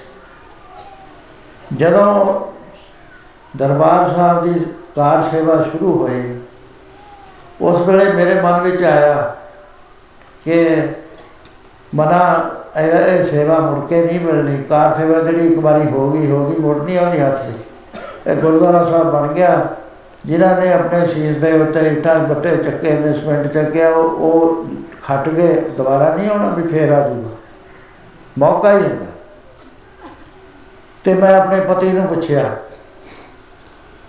ਵੀ ਮੈਂ ਚਲੇ ਚਲੀ ਆਇਆ ਕਰਾਂ ਕਹਿੰਦਾ, ਬੱਚਾ, ਕਹਿੰਦੀ, ਮੈਂ ਬੱਚਾ ਆਪੇ ਸੰਭਾਲ ਕਹਿੰਦੇ ਸੱਚੇ ਪਾਤਸ਼ਾਹ ਮੈਂ ਬੱਚੇ ਨੂੰ ਦੁੱਧ ਪਿਲਾ ਕੇ ਭੰਗੂੜੇ ਤੇ ਝੂਲੇ ਤੇ ਰੱਖ ਦਿੰਦੇ ਸੀ। ਤੇ ਉਹਦੇ ਬਾਅਦ ਮੈਂ ਸ਼ਬਦ ਦੀ ਸਵਾਰੀ ਕਰਕੇ ਵਾਹੇ ਸੱਜੇ ਪੈਰ ਨਾਲ, ਕਿਉਂਕਿ ਬੀਬੀਆਂ ਸੱਜਾ ਪੈਰ ਪਹਿਲਾਂ ਚੱਕਦੀਆਂ ਨੇ, ਭਾਈ ਖੱਬਾ ਪੈਰ ਪਹਿਲਾਂ ਚੱਕਦੇ ਨੇ। ਤੇ ਗੁਰੂ ਮੈਂ ਸੱਜੇ ਨਾਲ ਕਹਿੰਦੀ ਖੱਬੇ ਨਾਲ ਕਹਿੰਦੀ ਸੀ, ਵਾਹੇ ਕਹਿ ਕੇ ਮੈਂ ਕਾਬਲ ਤੋਂ ਤੁਰਦੀ ਸੀ, ਗੁਰੂ ਕਹਿ ਕੇ ਮੈਂ ਟੋਕਰੀ ਚੱਕ ਲੈਂਦੀ ਸੀ ਆ ਕੇ ਇਸ ਗੱਲ ਨੂੰ ਦੇਖ ਕੇ ਗੁਰਸਿੱਖ ਕੁਛ ਹੈਰਾਨ ਹੋਏ ਵੀ ਇਹ ਕਿੱਥੋਂ ਆ ਜਾਂਦੀ ਹੈ ਅਚਾਨਕ। ਤੇ ਫਿਰ ਮੈਂ ਥੋੜੀ ਦੇਰ ਬਾਅਦ ਐ ਐ ਕਰ ਦਿੰਦੀ ਸੀ, ਐ। ਤਾਂ ਮੈਨੂੰ ਗੁਰੂ ਮਹਾਰਾਜ ਉਹਨਾਂ ਨੇ ਕਿਹਾ ਵੀ ਬੀਬੀ ਨੂੰ ਬੁਲਾਓ। ਇਹ ਸਿੰਘ ਕੁਝ ਪੁੱਛਣ ਦੇ ਉਤਸੁਕ ਨੇ। ਕਹਿੰਦੇ, ਬੀਬਾ ਇਹ ਪੁੱਛਦੇ ਨੇ ਵੀ ਤੁਸੀਂ ਅਚਾਨਕ ਆਉਂਦੇ ਹੋ ਤੇ ਅਚਾਨਕ ਚਲੇ ਜਾਂਦੇ ਹੋ? ਤੇ ਐ ਕਿਉਂ ਕਰਦੇ ਹੋ ਟੋਕਰੀਆਂ ਦੋ ਚਾਰ ਸੁੱਟ ਕੇ? ਕਹਿਣ ਲੱਗੇ ਸੱਚੇ ਪਾਤਸ਼ਾਹ, ਅਸੀਂ ਕ੍ਰਿਸਤੀ ਲੋਕਾਂ ਕਾਬਲ ਚ ਰਹਿਣ ਵਾਲੇ ਆ ਸੇਵਾ ਕਰ ਨਹੀਂ ਸਕਦੇ। ਪਤੀ ਧਰਮ ਦੇ ਪ੍ਰਤਾਪ ਨਾਲ ਮੇਰੇ ਵਿੱਚ ਇਹ ਸ਼ਕਤੀ ਆ ਗਈ ਕਿ ਮੈਂ ਸਪੇਸ ਵਿੱਚ ਟਰੈਵਲ ਕਰ ਲਾਂ, ਜਿੱਥੇ ਮੇਰਾ ਜੀ ਚਾਹੇ ਮੈਂ ਜਾ ਸਕਦੀ। ਸੋ ਮੈਂ ਆਪਣੇ ਪਤੀ ਨੂੰ ਦੱਸਿਆ ਵੀ ਮੈਂ ਰੋਜ਼ ਜਾਇਆ ਕਰੂੰ। ਬੱਚੇ ਨੂੰ ਮੈਂ ਝੂਲੇ ਤੇ ਪਾਇਆ ਹੁੰਦੀ ਸੀ। ਉਹ ਟੋਕਰੀਆਂ ਸੱਟਣ ਤੋਂ ਬਾਅਦ ਮੈਂ ਹਲਾਉਂਦੀ ਸੀ ਵੀ ਕਿਤੇ ਜਾਗ ਨਾ ਪਵੇ। ਸੋ ਸੱਚੇ ਬਾਦਸ਼ਾਹ ਗੁਰੂਦੇਵ ਦੀ ਮੇਰੇ ਤੇ ਬੜੀ ਭਾਰੀ ਕਿਰਪਾ ਹੋਈ ਤੇ ਇਹ ਹੋਇਆ ਕਿ ਮੈਂ ਸੱਚਖੰਡ ਦੇ ਵਿੱਚ ਜਾ ਕੇ ਨਿਵਾਸ ਕਰ ਲਿਆ। ਅੱਜ ਮੇਰੇ ਮਨ ਵਿੱਚ ਆਇਆ ਕਿ ਮੈਂ ਜਾ ਕੇ ਛੇਵੇਂ ਗੁਰੂ ਨਾਨਕ ਦੇ ਦਰਸ਼ਨ ਕਰਾਂ। ਇਸ ਕਰਕੇ ਮੈਂ ਤੁਹਾਡੇ ਪਾਸ ਆਈ ਹਾਂ। ਕਿਰਪਾ ਕਰੋ, ਜਿਸ ਮੰਡਲ 'ਚ ਅਸੀਂ ਰਹਿੰਦੇ ਆ ਸੱਚਖੰਡ ਦਾ ਮੰਡਲ ਉਹਦੇ ਬਾਰੇ ਕੁਝ ਕਿਹਾ ਹੀ ਨਹੀਂ ਜਾ ਸਕਦਾ। ਮਹਾਰਾਜ ਨੇ ਖੁਸ਼ੀ ਬਖਸ਼ੀ, ਉਸੇ ਤਰ੍ਹਾਂ ਦੇ ਨਾਲ ਵਾਪਸ ਗਈ। ਉਵੇਂ ਬਿਜਲੀ ਦੀ ਚਮਕੀ ਉਹ ਲੋਕ ਹੁਣ ਉਹ ਪੀਰ ਕੁਝ ਨਹੀਂ ਕਹਿ ਸਕਦੇ। ਸਾਰਾ ਕੁਝ ਅੱਖਾਂ ਨਾਲ ਦੇਖਦੇ। ਉਹ ਕਹਿਣ ਲੱਗੇ, ਐਡੀ ਵੱਡੀ ਗੱਦੀ, ਇਹਦੇ ਨਾਲ ਮੱਥਾ ਨਹੀਂ ਲਾਉਣਾ ਚਾਹੀਦਾ। ਉਹਨਾਂ ਜਹਾਂਗੀਰ ਨੂੰ ਕਿਹਾ, ਕਹਿੰਦੇ ਜਹਾਂਗੀਰ, ਇਹ ਮਾਨਵ ਰੂਪ ਚ ਨੇ ਗੁਰੂ। ਇਹ ਮਾਨਵ ਜਿੰਨੀ ਮਾਨਵ ਨੂੰ ਸ਼ਕਤੀ ਮਿਲੀ ਹੋਈ ਆ, ਉਸ ਮਰਿਆਦਾ ਦੇ ਅੰਦਰ ਰਹਿੰਦੇ ਨੇ, ਸ਼ਕਤੀਆਂ ਨਹੀਂ ਵਰਤਦੇ। ਨਾ ਗੁਰੂ ਅਰਜਨ ਸਾਹਿਬ ਨੂੰ ਕੋਈ ਸ਼ਹੀਦ ਕਰਨ ਵਾਲਾ ਦੁਨੀਆ ਸੀ, ਨਾ ਗੁਰੂ ਦਸਵੇਂ ਪਾਤਸ਼ਾਹ ਨੂੰ ਕਿਲੇ ਤੋਂ ਕੱਢਣ ਵਾਲਾ ਸੀ ਕੋਈ। ਉਹ ਨਹੀਂ ਸ਼ਕਤੀਆਂ ਵਰਤਦੇ ਸੀ, ਉਹ ਮਰਿਆਦਾ ਵਿੱਚ ਸੀ। ਇਹਨਾਂ ਨਾਲ ਜਿਹੜਾ ਕੁਝ ਕਰਨਾ, ਸੋਚ ਸਮਝ ਕੇ ਕਰੇ। ਕਿਸੇ ਬਾਲਸ਼ਾਲ ਨਾਲ ਕਰਿਓ ਵੈਸੇ ਤਾਂ ਅੰਤਰਜਾਮੀ ਹੈ, ਸਭ ਕੁਝ ਜਾਣਦੇ। ਉਸ ਵੇਲੇ ਜਹਾਂਗੀਰ ਕੁਝ ਬਿਮਾਰ ਹੋਇਆ। ਨਜੂਮੀਆਂ ਨੂੰ ਪੈਸੇ ਦਿੱਤੇ ਗਏ ਵੀ ਤੇਰੇ ਉੱਤੇ ਸਾਰ ਸਤੀ ਚੜ ਗਈ ਹੈ। ਤੇ ਤੂੰ ਕਿਸੇ ਮਹਾਪੁਰਸ਼ ਤੋਂ ਤਪ ਕਰਾ 40 ਦਿਨ, ਚਿਲਾ ਕੱਟਿਆ। ਉਹਨਾਂ ਨੇ ਕਿਹਾ ਜੀ, ਇਸ ਵੇਲੇ ਮਹਾਪੁਰਸ਼ ਦਾ ਗੁਰੂ ਛੇਵੇਂ ਪਾਤਸ਼ਾਹ ਨਾਲੋਂ ਵੱਡਾ ਕੋਈ ਨਹੀਂ, ਕਿਉਂਕਿ ਉਹ ਚਾਹੁੰਦੇ ਹੀ ਸੀਗੇ ਚੰਦੂ ਵਾਲੀ ਲੋਬੀ ਵੀ ਜੇ ਇਹਨਾਂ ਦਾ ਮੇਲ ਹੋ ਗਿਆ ਤਾਂ ਮੈਨੂੰ ਖਤਰਾ ਹੈ। ਵੀ ਇਹਨਾਂ ਨੂੰ ਗਵਾਲੀਅਰ ਦੇ ਕਿਲੇ 'ਚ ਭੇਜ ਦਿਓ। ਗਵਾਲੀਅਰ ਦਾ ਕਿਲਾ ਉਹ ਸੀ ਜਿੱਥੇ ਬੰਦਾ ਚਲਿਆ ਤਾਂ ਜਾਂਦਾ ਸੀ, ਪਰ ਜਿਉਂਦਾ ਵਾਪਸ ਨਹੀਂ ਸੀ ਆਉਂਦਾ। ਉੱਥੇ ਸਲੋ ਪੁਆਇਜ਼ਨਿੰਗ ਦਿੱਤੀ ਜਾਂਦੀ, ਰਾਜਿਆਂ ਨੂੰ ਕੈਦ ਕੀਤਾ ਜਾਂਦਾ। ਭਾਰਤ ਵਰਸ਼ ਦੇ ਉਹ ਰਾਜੇ ਜਿਨ੍ਹਾਂ ਨੇ ਖਰਾਜ ਨਾ ਖੱਡੜੇ ਖਰਾਜ ਨਾ ਦੇ ਸਕੇ ਤੇ ਜਿਨ੍ਹਾਂ ਵਿੱਚ ਕੁਛ ਅਣਖ ਬਚੀ ਹੋਈ ਸੀ ਉਹ ਫੜ ਫੜ ਕੇ 52 ਰਾਜੇ ਉੱਥੇ ਕੈਦ ਕਰੇ ਹੋਏ ਸੀ। ਸਲੋ ਪੋਇਜ਼ਨਿੰਗ ਸੀ। ਬੁਰਾ ਹਾਲ ਉਹਨਾਂ ਦਾ ਹੋਇਆ ਪਿਆ ਸੀ। ਭਗਵਾਨ ਕੋ ਬਾਰ-ਬਾਰ ਬੇਨਤੀਆਂ ਕਰਦੇ ਹੈ ਪ੍ਰਭੂ ਪ੍ਰਲਾਦ ਨੂੰ ਤੂੰ ਬਾੜਿਆ ਸੀ। ਦ੍ਰੋਪਤੀ ਨੂੰ ਤੂੰ ਬਾੜਿਆ ਦੁਹਪਰ ਯੁਗ ਦੇ ਅੰਦਰ। ਤੇ ਤੂੰ ਸਦਾ ਹੀ ਰਾਖੀ ਕਰਦਾ ਹੈ ਅਸੀਂ ਭਗਤਾ ਤੇਰੇ ਨਹੀਂ ਹਾਂ ਪਰ ਤੇਰੇ ਬੰਦੇ ਆ। ਐਸ ਵੇਲੇ ਸਾਡਾ ਕੋਈ ਆਸਰਾ ਨਹੀਂ ਤੇਰੇ ਬਗੈਰ। ਤੂੰ ਸਾਡੀ ਸਹਾਇਤਾ ਕਰੇ ਤਾਂ ਅਸੀਂ ਬਚ ਸਕਦੇ। ਗੁਰੂ ਮਹਾਰਾਜ ਕੋ ਸਾਰੀਆਂ ਅਰਦਾਸਾਂ ਪੜ੍ਹਨੀਆਂ ਸੀ। ਸੋ ਕਾਰਨ ਬਣਾਇਆ ਵੀ ਗੁਰੂ ਮਹਾਰਾਜ ਨੂੰ ਭੇਜ ਦੋ, ਗਵਾਲੀਅਰ ਦੇ ਕਿਲੇ 'ਚ ਭੇਜ ਦਿੱਤਾ। ਤੇ 40 ਦਿਨ ਮਹਾਰਾਜ ਬਾਦਸ਼ਾਹ ਨੇ, ਜਹਾਂਗੀਰ ਨੇ ਬੜਾ ਮਕਰ ਨਾਲ ਕਿਹਾ ਵੀ ਮੇਰੇ ਉੱਤੇ ਸਾੜ ਸਤੀ ਹੈ, ਤੁਸੀਂ ਮਹਾਰਾਜ ਮੁਸਕਰਾ ਪਏ ਕਹਿੰਦੇ ਸਾੜ ਸਤੀ ਤੇਰੇ ਉੱਤੇ ਹੋ ਗਈ ਹੈ। ਚਲੋ ਅਸੀਂ ਚਲੇ ਜਾਂਦੇ ਕਿਉਂਕਿ ਮਹਾਰਾਜ ਨੇ ਜਾਣਾ ਹੀ ਸੀ। ਉਸ ਵੇਲੇ ਜਦੋਂ ਕਿਲੇ ਵਿੱਚ ਚਲੇ ਗਏ, ਪਹਿਲੇ ਦਿਨ ਇਹ ਹੋਇਆ ਵੀ ਪ੍ਰਸ਼ਾਦ ਇਹਨਾਂ ਦੇ ਪ੍ਰਸ਼ਾਦੇ ਵਿੱਚ ਸਲੋ ਪੋਇਜ਼ਨ ਪਾ ਦੋ ਹੌਲੀ ਹੌਲੀ ਹੌਲੀ ਖਤਮ ਕਰ ਦੋ ਇਹਨਾਂ ਜਦ ਪ੍ਰਸ਼ਾਦਾ ਆਇਆ, ਮਹਾਰਾਜ ਕਹਿੰਦੇ, ਅਸੀਂ ਤਾਂ ਨਹੀਂ ਛਕਣਾ ਭਾਈ। ਇਹ ਰਾਸ਼ੀ ਤਾਂ ਵਿੱਚੋਂ ਆਇਆ। ਰਾਸ਼ੀ ਅੰਨ ਸਦਾ ਹੀ ਮਲੀਨ ਅੰਨ ਹੁੰਦਾ ਜਹ ਗਿਆਨ ਉਹ ਜਾਵਾ ਇਹ ਜੇ ਪਵਿੱਤਰ ਨਹੀਂ ਅਸੀਂ ਖਾਂਦੇ। ਹਾਂ, ਸਾਡੇ ਗੁਰਸਿੱਖ ਹੈਗੇ ਬਾਹਰ। ਕਿਰਤੇ ਸਿੰਘ ਨੂੰ ਕਰੋ ਜਿਹੜਾ ਮਿਹਨਤ ਕਰਦਾ ਹੈ, ਹਲ ਚਲਾਉਂਦਾ ਹੈ। ਜਾਂ ਮਿਹਨਤ ਹੋਰ ਕਰਦਾ ਸੱਚ ਦੀ ਕਮਾਈ ਕਰਦਾ ਮਜ਼ਦੂਰੀ ਕਰਦਾ ਹੈ। ਉਹ ਜਿਹੜਾ ਪ੍ਰਸ਼ਾਦੇ ਦੋ ਸਾਨੂੰ ਭੇਜ ਦੇਣਗੇ, ਅਸੀਂ ਅੱਠਾ ਪਹਿਰਾ ਛਕ ਲਿਆ ਕਰਾਂਗੇ। ਉਸ ਵੇਲੇ ਕਈ ਸਿੰਘ ਗੁਰੂ ਮਹਾਰਾਜ ਦੇ ਨਾਲ ਗਏ ਬਾਹਰ ਕਿਲੇ ਦੇ ਜਦੋਂ ਦਰੋਗੇ ਨੇ ਇਹ ਗੱਲ ਦੱਸੀ ਉਹ ਉਹਨਾਂ ਨੇ ਮਜ਼ਦੂਰੀ ਕਰੀ। ਮਜ਼ਦੂਰੀ ਕਰਕੇ ਲਿਆਏ ਮਹਾਰਾਜ ਕੋ ਅੰਦਰ ਭੇਜੇ। ਭਾਅ ਬੜੇ ਸਸਤੇ ਸੀ। ਤੇ ਮਹਾਰਾਜ ਨੇ ਆਪ ਵੀ ਪ੍ਰਸ਼ਾਦਾ ਛਕਿਆ। ਤੇ ਉਹਨਾਂ ਨੂੰ ਅਖੀਰ ਇਹ ਹੋਇਆ ਵੀ ਸਿੱਖਾਂ ਵੱਲੋਂ ਜਾਣਾ ਸ਼ੁਰੂ ਹੋ ਗਿਆ। ਦੇਗਾ ਅੰਦਰ ਬਣ ਲੱਗ ਗਿਆ ਰਾਜਾ ਨੂੰ ਸੁਰਤ ਆ ਗਈ। ਉਹਦੇ ਬਾਅਦ ਜਹਾਂਗੀਰ ਨੇ ਕਿਉਂਕਿ ਬੰਦ ਕਰਨਾ ਹੀ ਕਰਨਾ ਸੀ ਉਹਨਾਂ ਨੂੰ, ਉਹਦੇ ਬਾਰੇ ਕੋਈ ਇਤਿਹਾਸ ਕਲੀਅਰ ਨਹੀਂ ਹੈ ਵੀ ਗੁਰੂ ਸਾਹਿਬ ਕਿੰਨੀ ਦੇਰ ਰਹੇ ਅੰਦਰ। ਪਰ ਸਿੰਘਾਂ ਨੇ ਕਿਹਾ ਵੀ ਇਹ ਛੜੀਆ ਮਾਤਾ ਜੀ ਨੇ ਕਿਹਾ ਵੀ ਅੱਗੇ ਗੁਰੂ ਆਦਮ ਸਾਹਿਬ ਸ਼ਹੀਦ ਕਰਤੇ ਇਹਨਾਂ ਨੇ। ਹੁਣ ਜੇ ਇਹਨਾਂ ਨੂੰ ਵੀ ਕਰਤਾ, ਉਹ ਕਹਿੰਦੇ ਮਾਤਾ ਜੀ, ਬਾਬਾ ਬੁੱਢਾ ਜੀ ਕਹਿਣ ਲੱਗੇ ਵੀ ਅਸੀਂ ਤਾਂ ਤੁਸੀਂ ਜਾਣਦੇ ਹੋ ਗੁਰਸਿੱਖਾਂ ਦੀ ਸ਼ਕਤੀ, ਅਸੀਂ ਕਿਲੇ ਤੋਂ ਉੜ ਕੇ ਲੰਘ ਜਾਂਦੇ ਹਾਂ। ਗੁਰੂ ਸਾਹਿਬ ਵੀ ਲੰਘ, ਗੁਰੂ ਸਾਹਿਬ ਕੋ ਸਾਰੀਆਂ ਸ਼ਕਤੀਆਂ। ਬਈ ਜੇ ਅਸੀਂ ਕੋਈ ਸ਼ਕਤੀ ਵਰਤੀ, ਗੁਰੂ ਸਾਹਿਬ ਨੇ ਕਹਿਣਾ ਵੀ ਤੂੰ ਸ਼ਕਤੀਆਂ ਵਰਤੀਆਂ। ਵੀ ਅਸੀਂ ਨਹੀਂ ਸੀਗੇ ਵਰਸਾ ਮਾਤਾ ਜੀ ਕਹਿੰਦੀ, ਨਹੀਂ, ਬਾਬਾ ਬੁੱਢਾ ਜੀ, ਤੁਹਾਨੂੰ ਕੁਝ ਨਹੀਂ ਕਹਿਣਾ। ਇਸ ਵੇਲੇ ਸੰਕਟ ਦਾ ਹੱਲ ਕਰੋ। ਉਸ ਵੇਲੇ ਬਾਬਾ ਬੁੱਢਾ ਜੀ ਨੇ ਸਿੱਖਾਂ ਨੂੰ ਕਹਿ ਦਿੱਤਾ। ਭਾਈ ਪੁਰਾਣਾ ਸੀ, ਪੰਜ ਚਾਰ ਸਿੰਘ ਸੀਗੇ, ਇਹ ਇਹਨਾਂ ਕੋਲ ਸ਼ਕਤੀ ਸੀ, ਦੇਹ ਬਦਲਣ ਦੀ। ਇਹ ਗੁਪਤ ਰੂਪ ਚ ਰਾਤ ਨੂੰ ਦੇਹ ਬਦਲ ਕੇ ਸ਼ਹਿਰ ਦੀ ਉਹਦੇ ਉੱਪਰ ਖੜ ਜਾ ਕਰਨ, ਮਨੁੱਖਾਂ ਵਾਂਗਣ ਬੋਲ ਕੇ ਕਹਿਣ ਲੱਗੇ ਵੀ ਤੂੰ ਗੁਰੂ ਸਾਹਿਬ ਨੂੰ ਅੰਦਰ ਬੰਦ ਕਰਿਆ, ਤੈਨੂੰ ਅਸੀਂ ਮਾਰ ਦਾਂਗੇ ਜੇ ਤੂੰ ਨਾ ਇਹ ਗੱਲ ਉਹਨਾਂ ਨੂੰ ਰਿਹਾ ਕਰ। ਇਹ ਜਿਹੜੀ ਦੂਜੀ ਲੋਬੀ ਸੀ, ਉਹ ਕਹਿੰਦੇ, ਨਹੀਂ ਮਹਾਰਾਜ ਛੜ ਸਿੱਧੀ ਦਰਸ਼ਨ ਦੇ ਰਹੀ ਹੈ ਤੁਹਾਨੂੰ। ਹੁਣ ਗੁਰੂ ਨੇ ਤਪ ਕਰਿਆ, ਦੇਖ ਲਓ ਸਾਹਮਣੇ ਆ ਵੀ ਗੁਰੂ ਨੂੰ ਕਹੋ, ਹੋਰ ਤਪ ਕਰੇ। ਉਹ ਦੂਏ ਦਿਨ ਜਵਾਬ ਦੇ ਦਿੰਦੇ ਸੀ ਅਖੀਰ ਜਹਾਂਗੀਰ ਨੂੰ ਦੀ ਨੀਂਦ ਬੰਦ ਹੋ ਗਈ, ਨਾ ਦਿਨੇ ਸੌ ਸਕੇ, ਨਾ ਰਾਤ ਨੂੰ ਸੌ ਸਕੇ। ਉਹ ਮਜਬੂਰ ਹੋ ਗਿਆ ਵੀ ਗੁਰੂ ਸਾਹਿਬ ਨੂੰ ਮੈਂ ਛੱਡਾਂ। ਗੁਰੂ ਸਾਹਿਬ ਕਹਿੰਦੇ ਵੀ ਮੈਂ ਤਾਂ ਜਾਣਾ ਹੀ ਨਹੀਂ ਇੱਥੇ। ਸਾਡਾ ਤਾਂ ਦਿਲ ਬੜਾ ਲੱਗਿਆ ਹੈ। ਸਤਸੰਗ ਹੁੰਦਾ ਹੈ, ਰਾਜੇ ਵਿਚਾਰੇ ਮਰ ਰਹੇ ਸੀ ਸਾਰੇ। ਇਹਨਾਂ ਦਾ ਕੀ ਹਾਲ ਹੋ ਜੇ ਅਸੀਂ ਚਲੇ ਗਏ। ਵਜ਼ੀਰ ਖਾਨ ਲੈਣ ਵਾਸਤੇ ਆਇਆ। ਕਿਉਂਕਿ ਗੁਰੂ ਘਰ ਦਾ ਹਮਦਰਦ ਰਿਹਾ ਸਦਾਈ ਪ੍ਰਾਈਮ ਮਿਨਿਸਟਰ ਸੀ ਉੱਥੇ, ਇਹਨਾਂ ਦਾ ਵਜ਼ੀਰ ਆਦਮ ਉਹ ਕਹਿੰਦੇ, ਵਜ਼ੀਰ ਖਾਨ ਆਪਣੇ ਬਾਦਸ਼ਾਹ ਨੂੰ ਕਹਦੇ ਬੇ ਅਸੀਂ ਨਹੀਂ ਜਾਣਾ। ਅਸੀਂ ਤਾਂ ਜਾਣਾ ਹੈ ਜੇ ਇਹ ਸਾਰਾ ਕਿਲਾ ਖਾਲੀ ਕਰੇ। ਕੋਈ ਵੀ ਬੰਦਾ ਨਾ ਇੱਥੇ ਰਹੇ। ਕਿਉਂਕਿ ਰਾਸ਼ੀ ਕਹਿੰਦੀ, ਰਾਜੇ ਉੱਥੇ ਕਹਿ ਦਿੰਦੇ ਬੰਦਾ ਗਿਣਤੀ ਵਿੱਚ ਸੀ। ਪਰ ਇਹ ਹੈ ਵੀ ਉਹ ਸਮਾਂ ਹੈ ਜੇ ਅਸੀਂ ਲਿਖ ਨਹੀਂ ਸਕਿਆ ਵੀ ਕਿਹੜੀ ਸਟੇਟ ਦਾ ਕਿਹੜਾ ਰਾਜਾ ਸੀ, ਕਿਹੜੀ ਸਟੇਟ ਦਾ ਕਿਹੜਾ। ਸਾਡੇ ਇੰਨਾ ਹੀ ਰਹਿ ਗਿਆ ਵੀ ਭਾਰਤ ਵਰਸ਼ ਦੇ ਰਾਜਪੂਤਾਂ ਦੇ ਜਾਂ ਪਹਾੜ ਵਿੱਚੋਂ। ਭੀਮਸੈਨ ਜਿਹੜਾ ਗੁਰੂ ਸਾਹਿਬ ਨਾਲ ਲੜਦਾ ਰਿਹਾ, ਉਹ ਦਾਦਾ ਵੀ ਉਹਦੇ ਵਿੱਚ ਸੀ।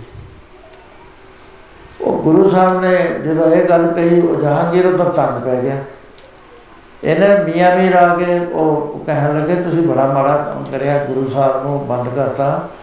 ਥੋੜਾ ਰਾਜ ਵੀ ਜਾਂਦਾ ਰਹੂਗਾ, ਤੁਸੀਂ ਪਾਪ ਕਰਦੇ। ਉਸ ਵੇਲੇ ਗੁਰੂ ਸਾਹਿਬ ਨੂੰ ਉਹਨਾਂ ਨੇ ਕਿਹਾ ਵੀ ਜਿੰਨੇ ਰਾਜੇ ਤੁਹਾਡਾ ਚੋਲਾ ਫੜ ਲੈਣ ਕੰਨੀ, ਉਹਨੇ ਅਸੀਂ ਛੱਡ ਦਾਂਗੇ। ਮਹਾਰਾਜ ਨੇ ਦਰੋਗੇ ਨੂੰ ਕਿਹਾ ਕਿਉਂਕਿ ਉਹ ਸ਼ਰਧਾਲੂ ਸੀ, ਹਰਦਾਸ? ਕਹਿੰਦੇ, ਹਰਦਾਸ, ਗਿਣ ਕਿੰਨੇ ਰਾਜੇ ਨੇ? ਕਹਿੰਦੇ 52 ਨੇ। ਕਹਿੰਦੇ 52 ਕਲੀਆਂ ਵਾਲਾ ਚੋਲਾ ਬਣਾ। ਉਹ ਚੋਲਾ ਆ ਕੇ ਕਹਿੰਦਾ ਗਿਣੀਆਂ ਤਾਂ 50 ਉਹਨੇ ਕਿਹਾ ਚੋਲੇ ਦੀਆਂ ਤਣੀਆਂ ਜਿੰਨੀਆਂ ਫੜ ਲੈਣਗੇ ਉਹਨਾਂ ਨੂੰ ਮੈਂ ਛੱਡ ਦੂੰ। ਦੋ ਰਹਿ ਗਏ ਵਿਚਾਰੇ, ਉਹ ਰੋਣ। ਕਹੇ, ਸੱਚੇ ਵਾਸਤੇ ਸਾਡਾ ਕੀ ਹਾਲ? ਅਸੀਂ ਤਾਂ ਨਰਕ 'ਚ ਗਿਰੇ ਰਹਿ ਗਏ। ਉਸ ਉਸ ਵੇਲੇ ਗੁਰੂ ਮਹਾਰਾਜ ਨੇ ਜਿਹੜੀ ਪੇਟੀ ਸੀ ਨਾ, ਇਹ ਵੀ ਖੋਲਤੀ ਕਹਿੰਦੇ ਲੋ ਇੱਕ ਇਧਰ ਇੱਕ ਇਧਰ ਹੱਥ ਪਾ ਲਓ। ਉਹ 52 ਨੇ 52 ਰਾਜਿਆਂ ਨੇ ਪਾ ਲਏ ਤੇ ਗੁਰੂ ਮਹਾਰਾਜ ਸਾਰਾ ਕਿਲਾ ਖਾਲੀ ਕਰਾ ਕੇ ਬਾਹਰ ਆ ਇਹ ਭਾਰਤ ਵਰਸ਼ ਦੇ ਇਤਿਹਾਸ ਵਿੱਚ ਇੱਕ ਐਡੀ ਵੱਡੀ ਘਟਨਾ ਹੈ, ਜਿਸ ਨੂੰ ਨਾ ਸਾਡੇ ਲਿਖਾਰੀਆਂ ਨੇ ਖੋਲ ਕੇ ਲਿਖਿਆ। ਨਾ ਉਹਨਾਂ ਨੇ ਲਿਖਿਆ ਉਹ ਤਾਂ ਲਿਖੇ ਨਹੀਂ ਸਕਦੇ। ਉਹ ਤਾਂ ਆਪਦੇ ਹਿਸਾਬ ਦੀਆਂ ਗੱਲਾਂ ਲਿਖਦੇ ਸੀ। ਉਸ ਵੇਲੇ ਬੜੀਆਂ ਭਾਰੀਆਂ ਖੁਸ਼ੀਆਂ ਹੋਈਆਂ। ਜਹਾਂਗੀਰ ਦੇ ਕੋਲ ਮਹਾਰਾਜ ਨੇ ਜਾਮਨੀ ਦਿੱਤੀ ਕਿ ਰਾਜ ਕਰਨਗੇ, ਸਹੀ ਕਰਨਗੇ, ਇਹਨਾਂ ਦਾ ਰਾਜ ਵਾਪਸ ਕਰ ਦੇ। ਛਡਾਇਆ ਹੀ ਨਹੀਂ ਹੈ, ਰਾਜ ਵੀ ਵਾਪਸ ਕਰਾ ਦੋ ਉਸ ਵੇਲੇ ਸਾਰੇ ਭਾਰਤ ਵਿੱਚ ਬੜੀਆਂ ਖੁਸ਼ੀਆਂ ਹੋ ਗਈਆਂ ਤੇ ਗੁਰੂ ਮਹਾਰਾਜ ਜੀ ਵਾਪਸ ਜਦੋਂ ਦਰਬਾਰ ਸਾਹਿਬ ਆਏ, ਉਸ ਵੇਲੇ ਜਦੋਂ ਆ ਕੇ ਮਾਤਾ ਜੀ ਨੂੰ ਨਮਸਕਾਰ ਕਰੀ ਉਹਨਾਂ ਨੇ, ਉਹ ਜਦ ਸੂਰਜ ਛਿਪਿਆ, ਉਸ ਵੇਲੇ ਸਾਰੇ ਜਗਮਗਾ ਉੱਠੇ ਘਰ ਜਿੱਥੇ ਜਿੱਥੇ ਗੁਰਸਿੱਖਾਂ ਦੇ ਦੂਜਿਆਂ ਦੇ ਸਾਰੇ ਚ ਚਾਨਣਾ ਹੋ ਗਿਆ, ਇਸ ਤਰ੍ਹਾਂ ਇਸ ਦੀਵਾਲੀ ਦੇ ਨਾਲ ਸਾਡੀ ਸਾਂਝ ਪੈ ਗਈ। ਸਾਡੇ ਵਾਸਤੇ ਪਵਿੱਤਰ ਦਿਨ ਹੋ ਗਿਆ, ਇਹਨੂੰ ਅਸੀਂ ਬੰਦੀ ਛੋੜ ਦਾ ਦਿਨ ਕਹਿੰਦੇ ਆ ਗੁਰੂ ਮਹਾਰਾਜ ਨੇ ਉਹ ਰਾਤ ਜਿਨ੍ਹਾਂ ਨੇ ਕਦੇ ਛੁੱਟਣਾ ਹੀ ਨਹੀਂ ਸੀ, ਉਹ ਛੁਡਾ ਹੁਣ ਅਸੀਂ ਕਹਿੰਦੇ ਆ ਵੀ ਕੋਈ, ਹੁਣ ਵੀ ਗੁਰੂ ਮਹਾਰਾਜ ਛੁਡਾ, ਗੁਰੂ ਮਹਾਰਾਜ ਰੋਜ਼ ਛੁਡਾਉਂਦੇ, ਹੁਣੇ ਤੁਸੀਂ ਹੁਕਮਨਾਮਾ ਸੁਣਿਆ ਆਪਾਂ ਇੱਕ ਕਿਲੇ 'ਚ ਬੰਦਾ ਸਾਰੇ, ਜਿਹਦੇ 84 ਦਰਵਾਜ਼ੇ ਨੇ। 83 ਤਾਂ ਬੰਦ ਹੋਏ ਹੋਏ ਨੇ, ਇੱਕ ਖੁੱਲਾ ਸਾਨੂੰ ਅਸੀਂ ਦੁਖੀ ਹੋਏ ਜਾਂਦੇ ਆ ਦੁੱਖ ਕਿਉਂਕਿ ਮਹਾਰਾਜ ਨੇ ਕਿਹਾ, ਨਾਨਕ ਦੁਖੀਆ ਸਭ ਸੰਸਾਰ। ਇਹਦੇ ਚ ਅਸੀਂ ਬਚ ਨਹੀਂ ਸਕਦੇ, ਅਸੀਂ ਵੀ ਦੁਖੀਆ ਚਾਹਨੇ ਲੇਕਿਨ ਬੰਦੀ ਖੋੜ ਦਾ ਦਰਵਾਜ਼ਾ ਖੁੱਲਾ ਉਹ ਕਹਿੰਦਾ 84 ਦੇ ਚੱਕਰ 'ਚ ਮੈਂ ਤੁਹਾਨੂੰ ਕੱਢ ਦਿੰਦਾ, ਮੇਰੀ ਗੱਲ ਮੰਨ ਲਓ। ਉਹ ਇਹ ਹੈ ਕਿ ਪਹਿਲਾਂ ਤੁਸੀਂ ਮਨੁੱਖ ਹੋ ਮਨੁੱਖ ਹੋ ਕੇ ਇਹ ਦੇਖੋ ਵੀ ਤੂੰ ਕੀ ਕਰਨਾ ਹੈ। ਆਹ ਗੱਲ ਸਾਡੇ ਦਿਮਾਗ 'ਚ ਨਹੀਂ ਬਹਿੰਦੀ, ਨਾ ਅਸੀਂ ਸੋਚਦੇ ਵੀ ਮੈਂ ਕੀ ਕਰਨਾ ਹੈ। ਮਹਾਰਾਜ ਕਹਿੰਦੇ, ਪ੍ਰਾਣੀ, ਤੂੰ ਆਇਓ ਨਹਾ ਲੈਣ।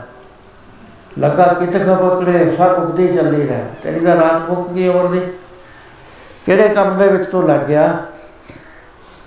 ਨਾ ਇਹ ਮਾਇਆ ਦਾ ਐਸਾ ਨਸ਼ਾ ਚੜਿਆ ਹੋਇਆ ਤੇ ਹੀ ਗੁਣੀ ਸੰਸਾਰ ਪਰ ਨੂੰ ਸੁੱਤਾ, ਸੁੱਤਿਆ ਰਹਿਣ ਰਿਹਾ ਦਰਵਾਜ਼ਾ ਤਾਂ ਖੋਲ ਦਿੱਤਾ। ਮੰਤਰ ਵੀ ਦੱਸਤਾ, ਚਾਬੀ ਵੀ ਦੇਤੀ, ਚਾਬੀ ਹੈ ਵਾਹਿਗੁਰੂ। ਦਰਵਾਜ਼ਾ ਲੱਗਿਆ ਹਮੇ ਦਾ ਤਾਲਾ ਲੱਗਿਆ ਹੋਇਆ। ਇਹ ਤਾਲਾ ਖੁੱਲੂਗਾ, ਵਾਹਿਗੁਰੂ ਗੁਰਮੰਤਰ ਹੈ ਜਬ ਹਮੇ ਕੋਈ। ਸਾਧ ਸੰਗਤ ਜੀ ਅਸੀਂ ਵੀ ਛੁੱਟ ਸਕਦੇ ਹਾਂ। ਅਸੀਂ ਵੀ ਇਸ ਵੱਡੇ ਕਿਲੇ ਚੋਂ ਨਿਕਲ ਕੇ ਆਜ਼ਾਦ ਹੋ ਸਕਦੇ ਹਾਂ। ਜੇ ਤਾਲਾ ਖੋਲਣ ਦੀ ਸਾਨੂੰ ਜਾਂਚ ਆ ਜਾਵੇ। ਜੇ ਸਾਡਾ ਮਨ ਇਹ ਵਿਸ਼ਵਾਸ ਕਰ ਦੇਵੇ ਕਿ ਪ੍ਰਾਣੀ ਤੋਂ ਆਇਓ, ਲਾਹ ਲੈਣ ਨਹੀਂ ਮਨ ਕਰਦਾ। ਭਈ ਪ੍ਰਾਪਤ ਮਾਨੁਖ ਦੇਵਰੀਆ ਗੋਬਿੰਦ ਮਿਲਣ ਕੀ ਹੈ ਤੇਰੀ ਭਰੀਆ ਤੇਰੀ ਵਾਰੀ ਆਈ ਹੋਈ ਆ, ਪਿਆਰਿਆ, ਮਿਲਿਆ ਨਹੀਂ ਅਜੇ ਤੱਕ ਤੂੰ। ਕਿਹੜੇ ਕਫਕੜਾ ਚ ਲੱਗ ਗਿਆ ਜਿਸ ਬਖਰ ਕੋ ਲੈਣ ਤੂੰ ਆਇਆ? ਕਿੱਥੋਂ ਮਿਲੂਗੀ? ਕਹਿੰਦੇ ਗੁਰੂ ਦੇ ਦਰਵਾਜ਼ੇ ਤੋਂ ਮਿਲਦੀ ਹੈ। ਰਾਮ ਨਾਮ ਸੰਤਨ ਕਰਾ ਪਾਇਆ ਮਿਲਦੀ ਕਿਵੇਂ ਕਹਿੰਦੇ ਤਾਜੇ ਮਾਨ ਲਿਓ ਮਨ ਮੋ ਮੈਂ ਭਾਵ ਛੱਡਦੇ ਜੇ ਨਾਮ ਲੈਣਾ ਕਹਿੰਦੇ ਜਿਹੜੇ ਅਮਰ ਛਕਦੇ ਨੇ ਉਹ ਮੈਂ ਭਾਵ ਛੱਡਦੇ ਨੇ ਉਹ ਨਾਮ ਨਹੀਂ ਮਿਲਦਾ ਮੰਤਰ ਮਿਲਦਾ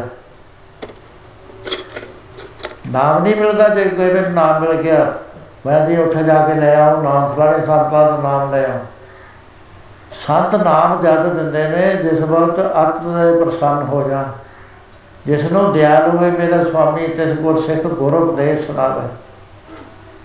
ਅਸੀਂ ਦਿਆਲ ਨੂੰ ਕਰਦੇ ਨਹੀਂ ਇਸ ਦਾ ਮੰਗਾ ਵਿੱਚ ਪਏ ਹੈ। ਮੈਨੂੰ ਆ ਮਿਲਦੇ ਮੈਨੂੰ ਆ ਮਿਲਦੇ ਮੈਨੂੰ ਆ ਮਿਲਦੇ ਆਖੇ, ਮੰਗੇ, ਦੇ ਦੇ ਦੇ ਦੇ ਦੇ ਦੇ, ਸਾਰੀ ਜ਼ਿੰਦਗੀ ਦੇ ਦੇ ਕਰ। ਸੋਚ ਲਓ ਸਾਰੇ ਕਿੰਨੇ ਬੈਠੇ। ਕਦੇ ਕੋਈ ਮੰਗਦਾ ਨਹੀਂ ਦਾਨ ਕਦੇ ਕੋਈ ਮੰਗਦਾ ਵੀ ਮੈਂ ਛੁੱਟ ਜਾਵਾਂ? ਮਹਾਰਾਜ ਕਹਿੰਦੇ, ਫਸਣ ਕੀ ਵੀ ਸਭ ਕੋਈ ਜਾਣੇ, ਛੁੱਟਣ ਕੀ ਕੋਈ। ਫਸਣ ਵਾਲੀਆਂ ਗੱਲਾਂ ਅਸੀਂ ਮੰਗਦੇ ਮੇਰੇ ਪੁੱਤਰ ਹੋ ਜਾਵੇ ਜੀ, ਇਹਦਾ ਵੱਡਾ ਹੋ ਜਾਏ, ਪਾਸ ਹੋ ਜਾਏ ਹੁਣ ਨੌਕਰੀ ਮਿਲ ਜਾਏ, ਹੁਣ ਇਹਦਾ ਵਿਆਹ ਹੋ ਜਾਏ, ਹੁਣ ਇਹਦੇ ਪੁੱਤਰ ਹੋ ਜਾਏ ਇਹ ਚੱਕਰ ਕਦੇ ਮੁੱਕਿਆ ਵੀ ਹੈ ਕਿਸੇ ਦਾ। ਬਾਸ਼ਨਾ ਦੇ ਵਿੱਚ ਘੇਰੇ ਪਏ ਆ। ਤੇ ਜਿਹੜਾ ਬੰਦੀ ਛੋੜਾ ਤਾਂ ਤਿਆਰ ਬੈਠਾ ਛਡਾਉਣ ਵਾਸਤੇ ਸਾਧ ਸੰਗਤ ਜੀ ਲੋੜ ਹੈ ਉਹਦੇ ਤਣੀਆਂ ਚੋਲਾ ਫੜਨ ਦੀ, ਦਾਮਨ ਫੜਨ ਦੀ। ਜੇ ਅਸੀਂ ਗੁਰੂ ਦਾ ਦਾਮਨ ਫੜ ਕੇ ਨੇਚੇ ਨਾਲ ਲੱਗ ਗਏ, ਫਿਰ ਇਸ ਕਿਲੇ ਚੋਂ ਉਹ ਜਿਵੇਂ ਗਵਾਲੀਅਰ ਤੋਂ ਛੁੱਟੇ ਸੀ, ਅਸੀਂ ਵੀ ਸਾਰੇ ਛੁੱਟ ਸਕਦੇ ਸੋ ਇਹ ਦੀਵਾਲੀ ਸਾਨੂੰ ਬਾਰ-ਬਾਰ ਯਾਦ ਕਰਾਉਂਦੀ ਹੈ ਕਿ ਬੰਦੀ ਛੋੜ ਨੂੰ ਯਾਦ ਕਰੋ।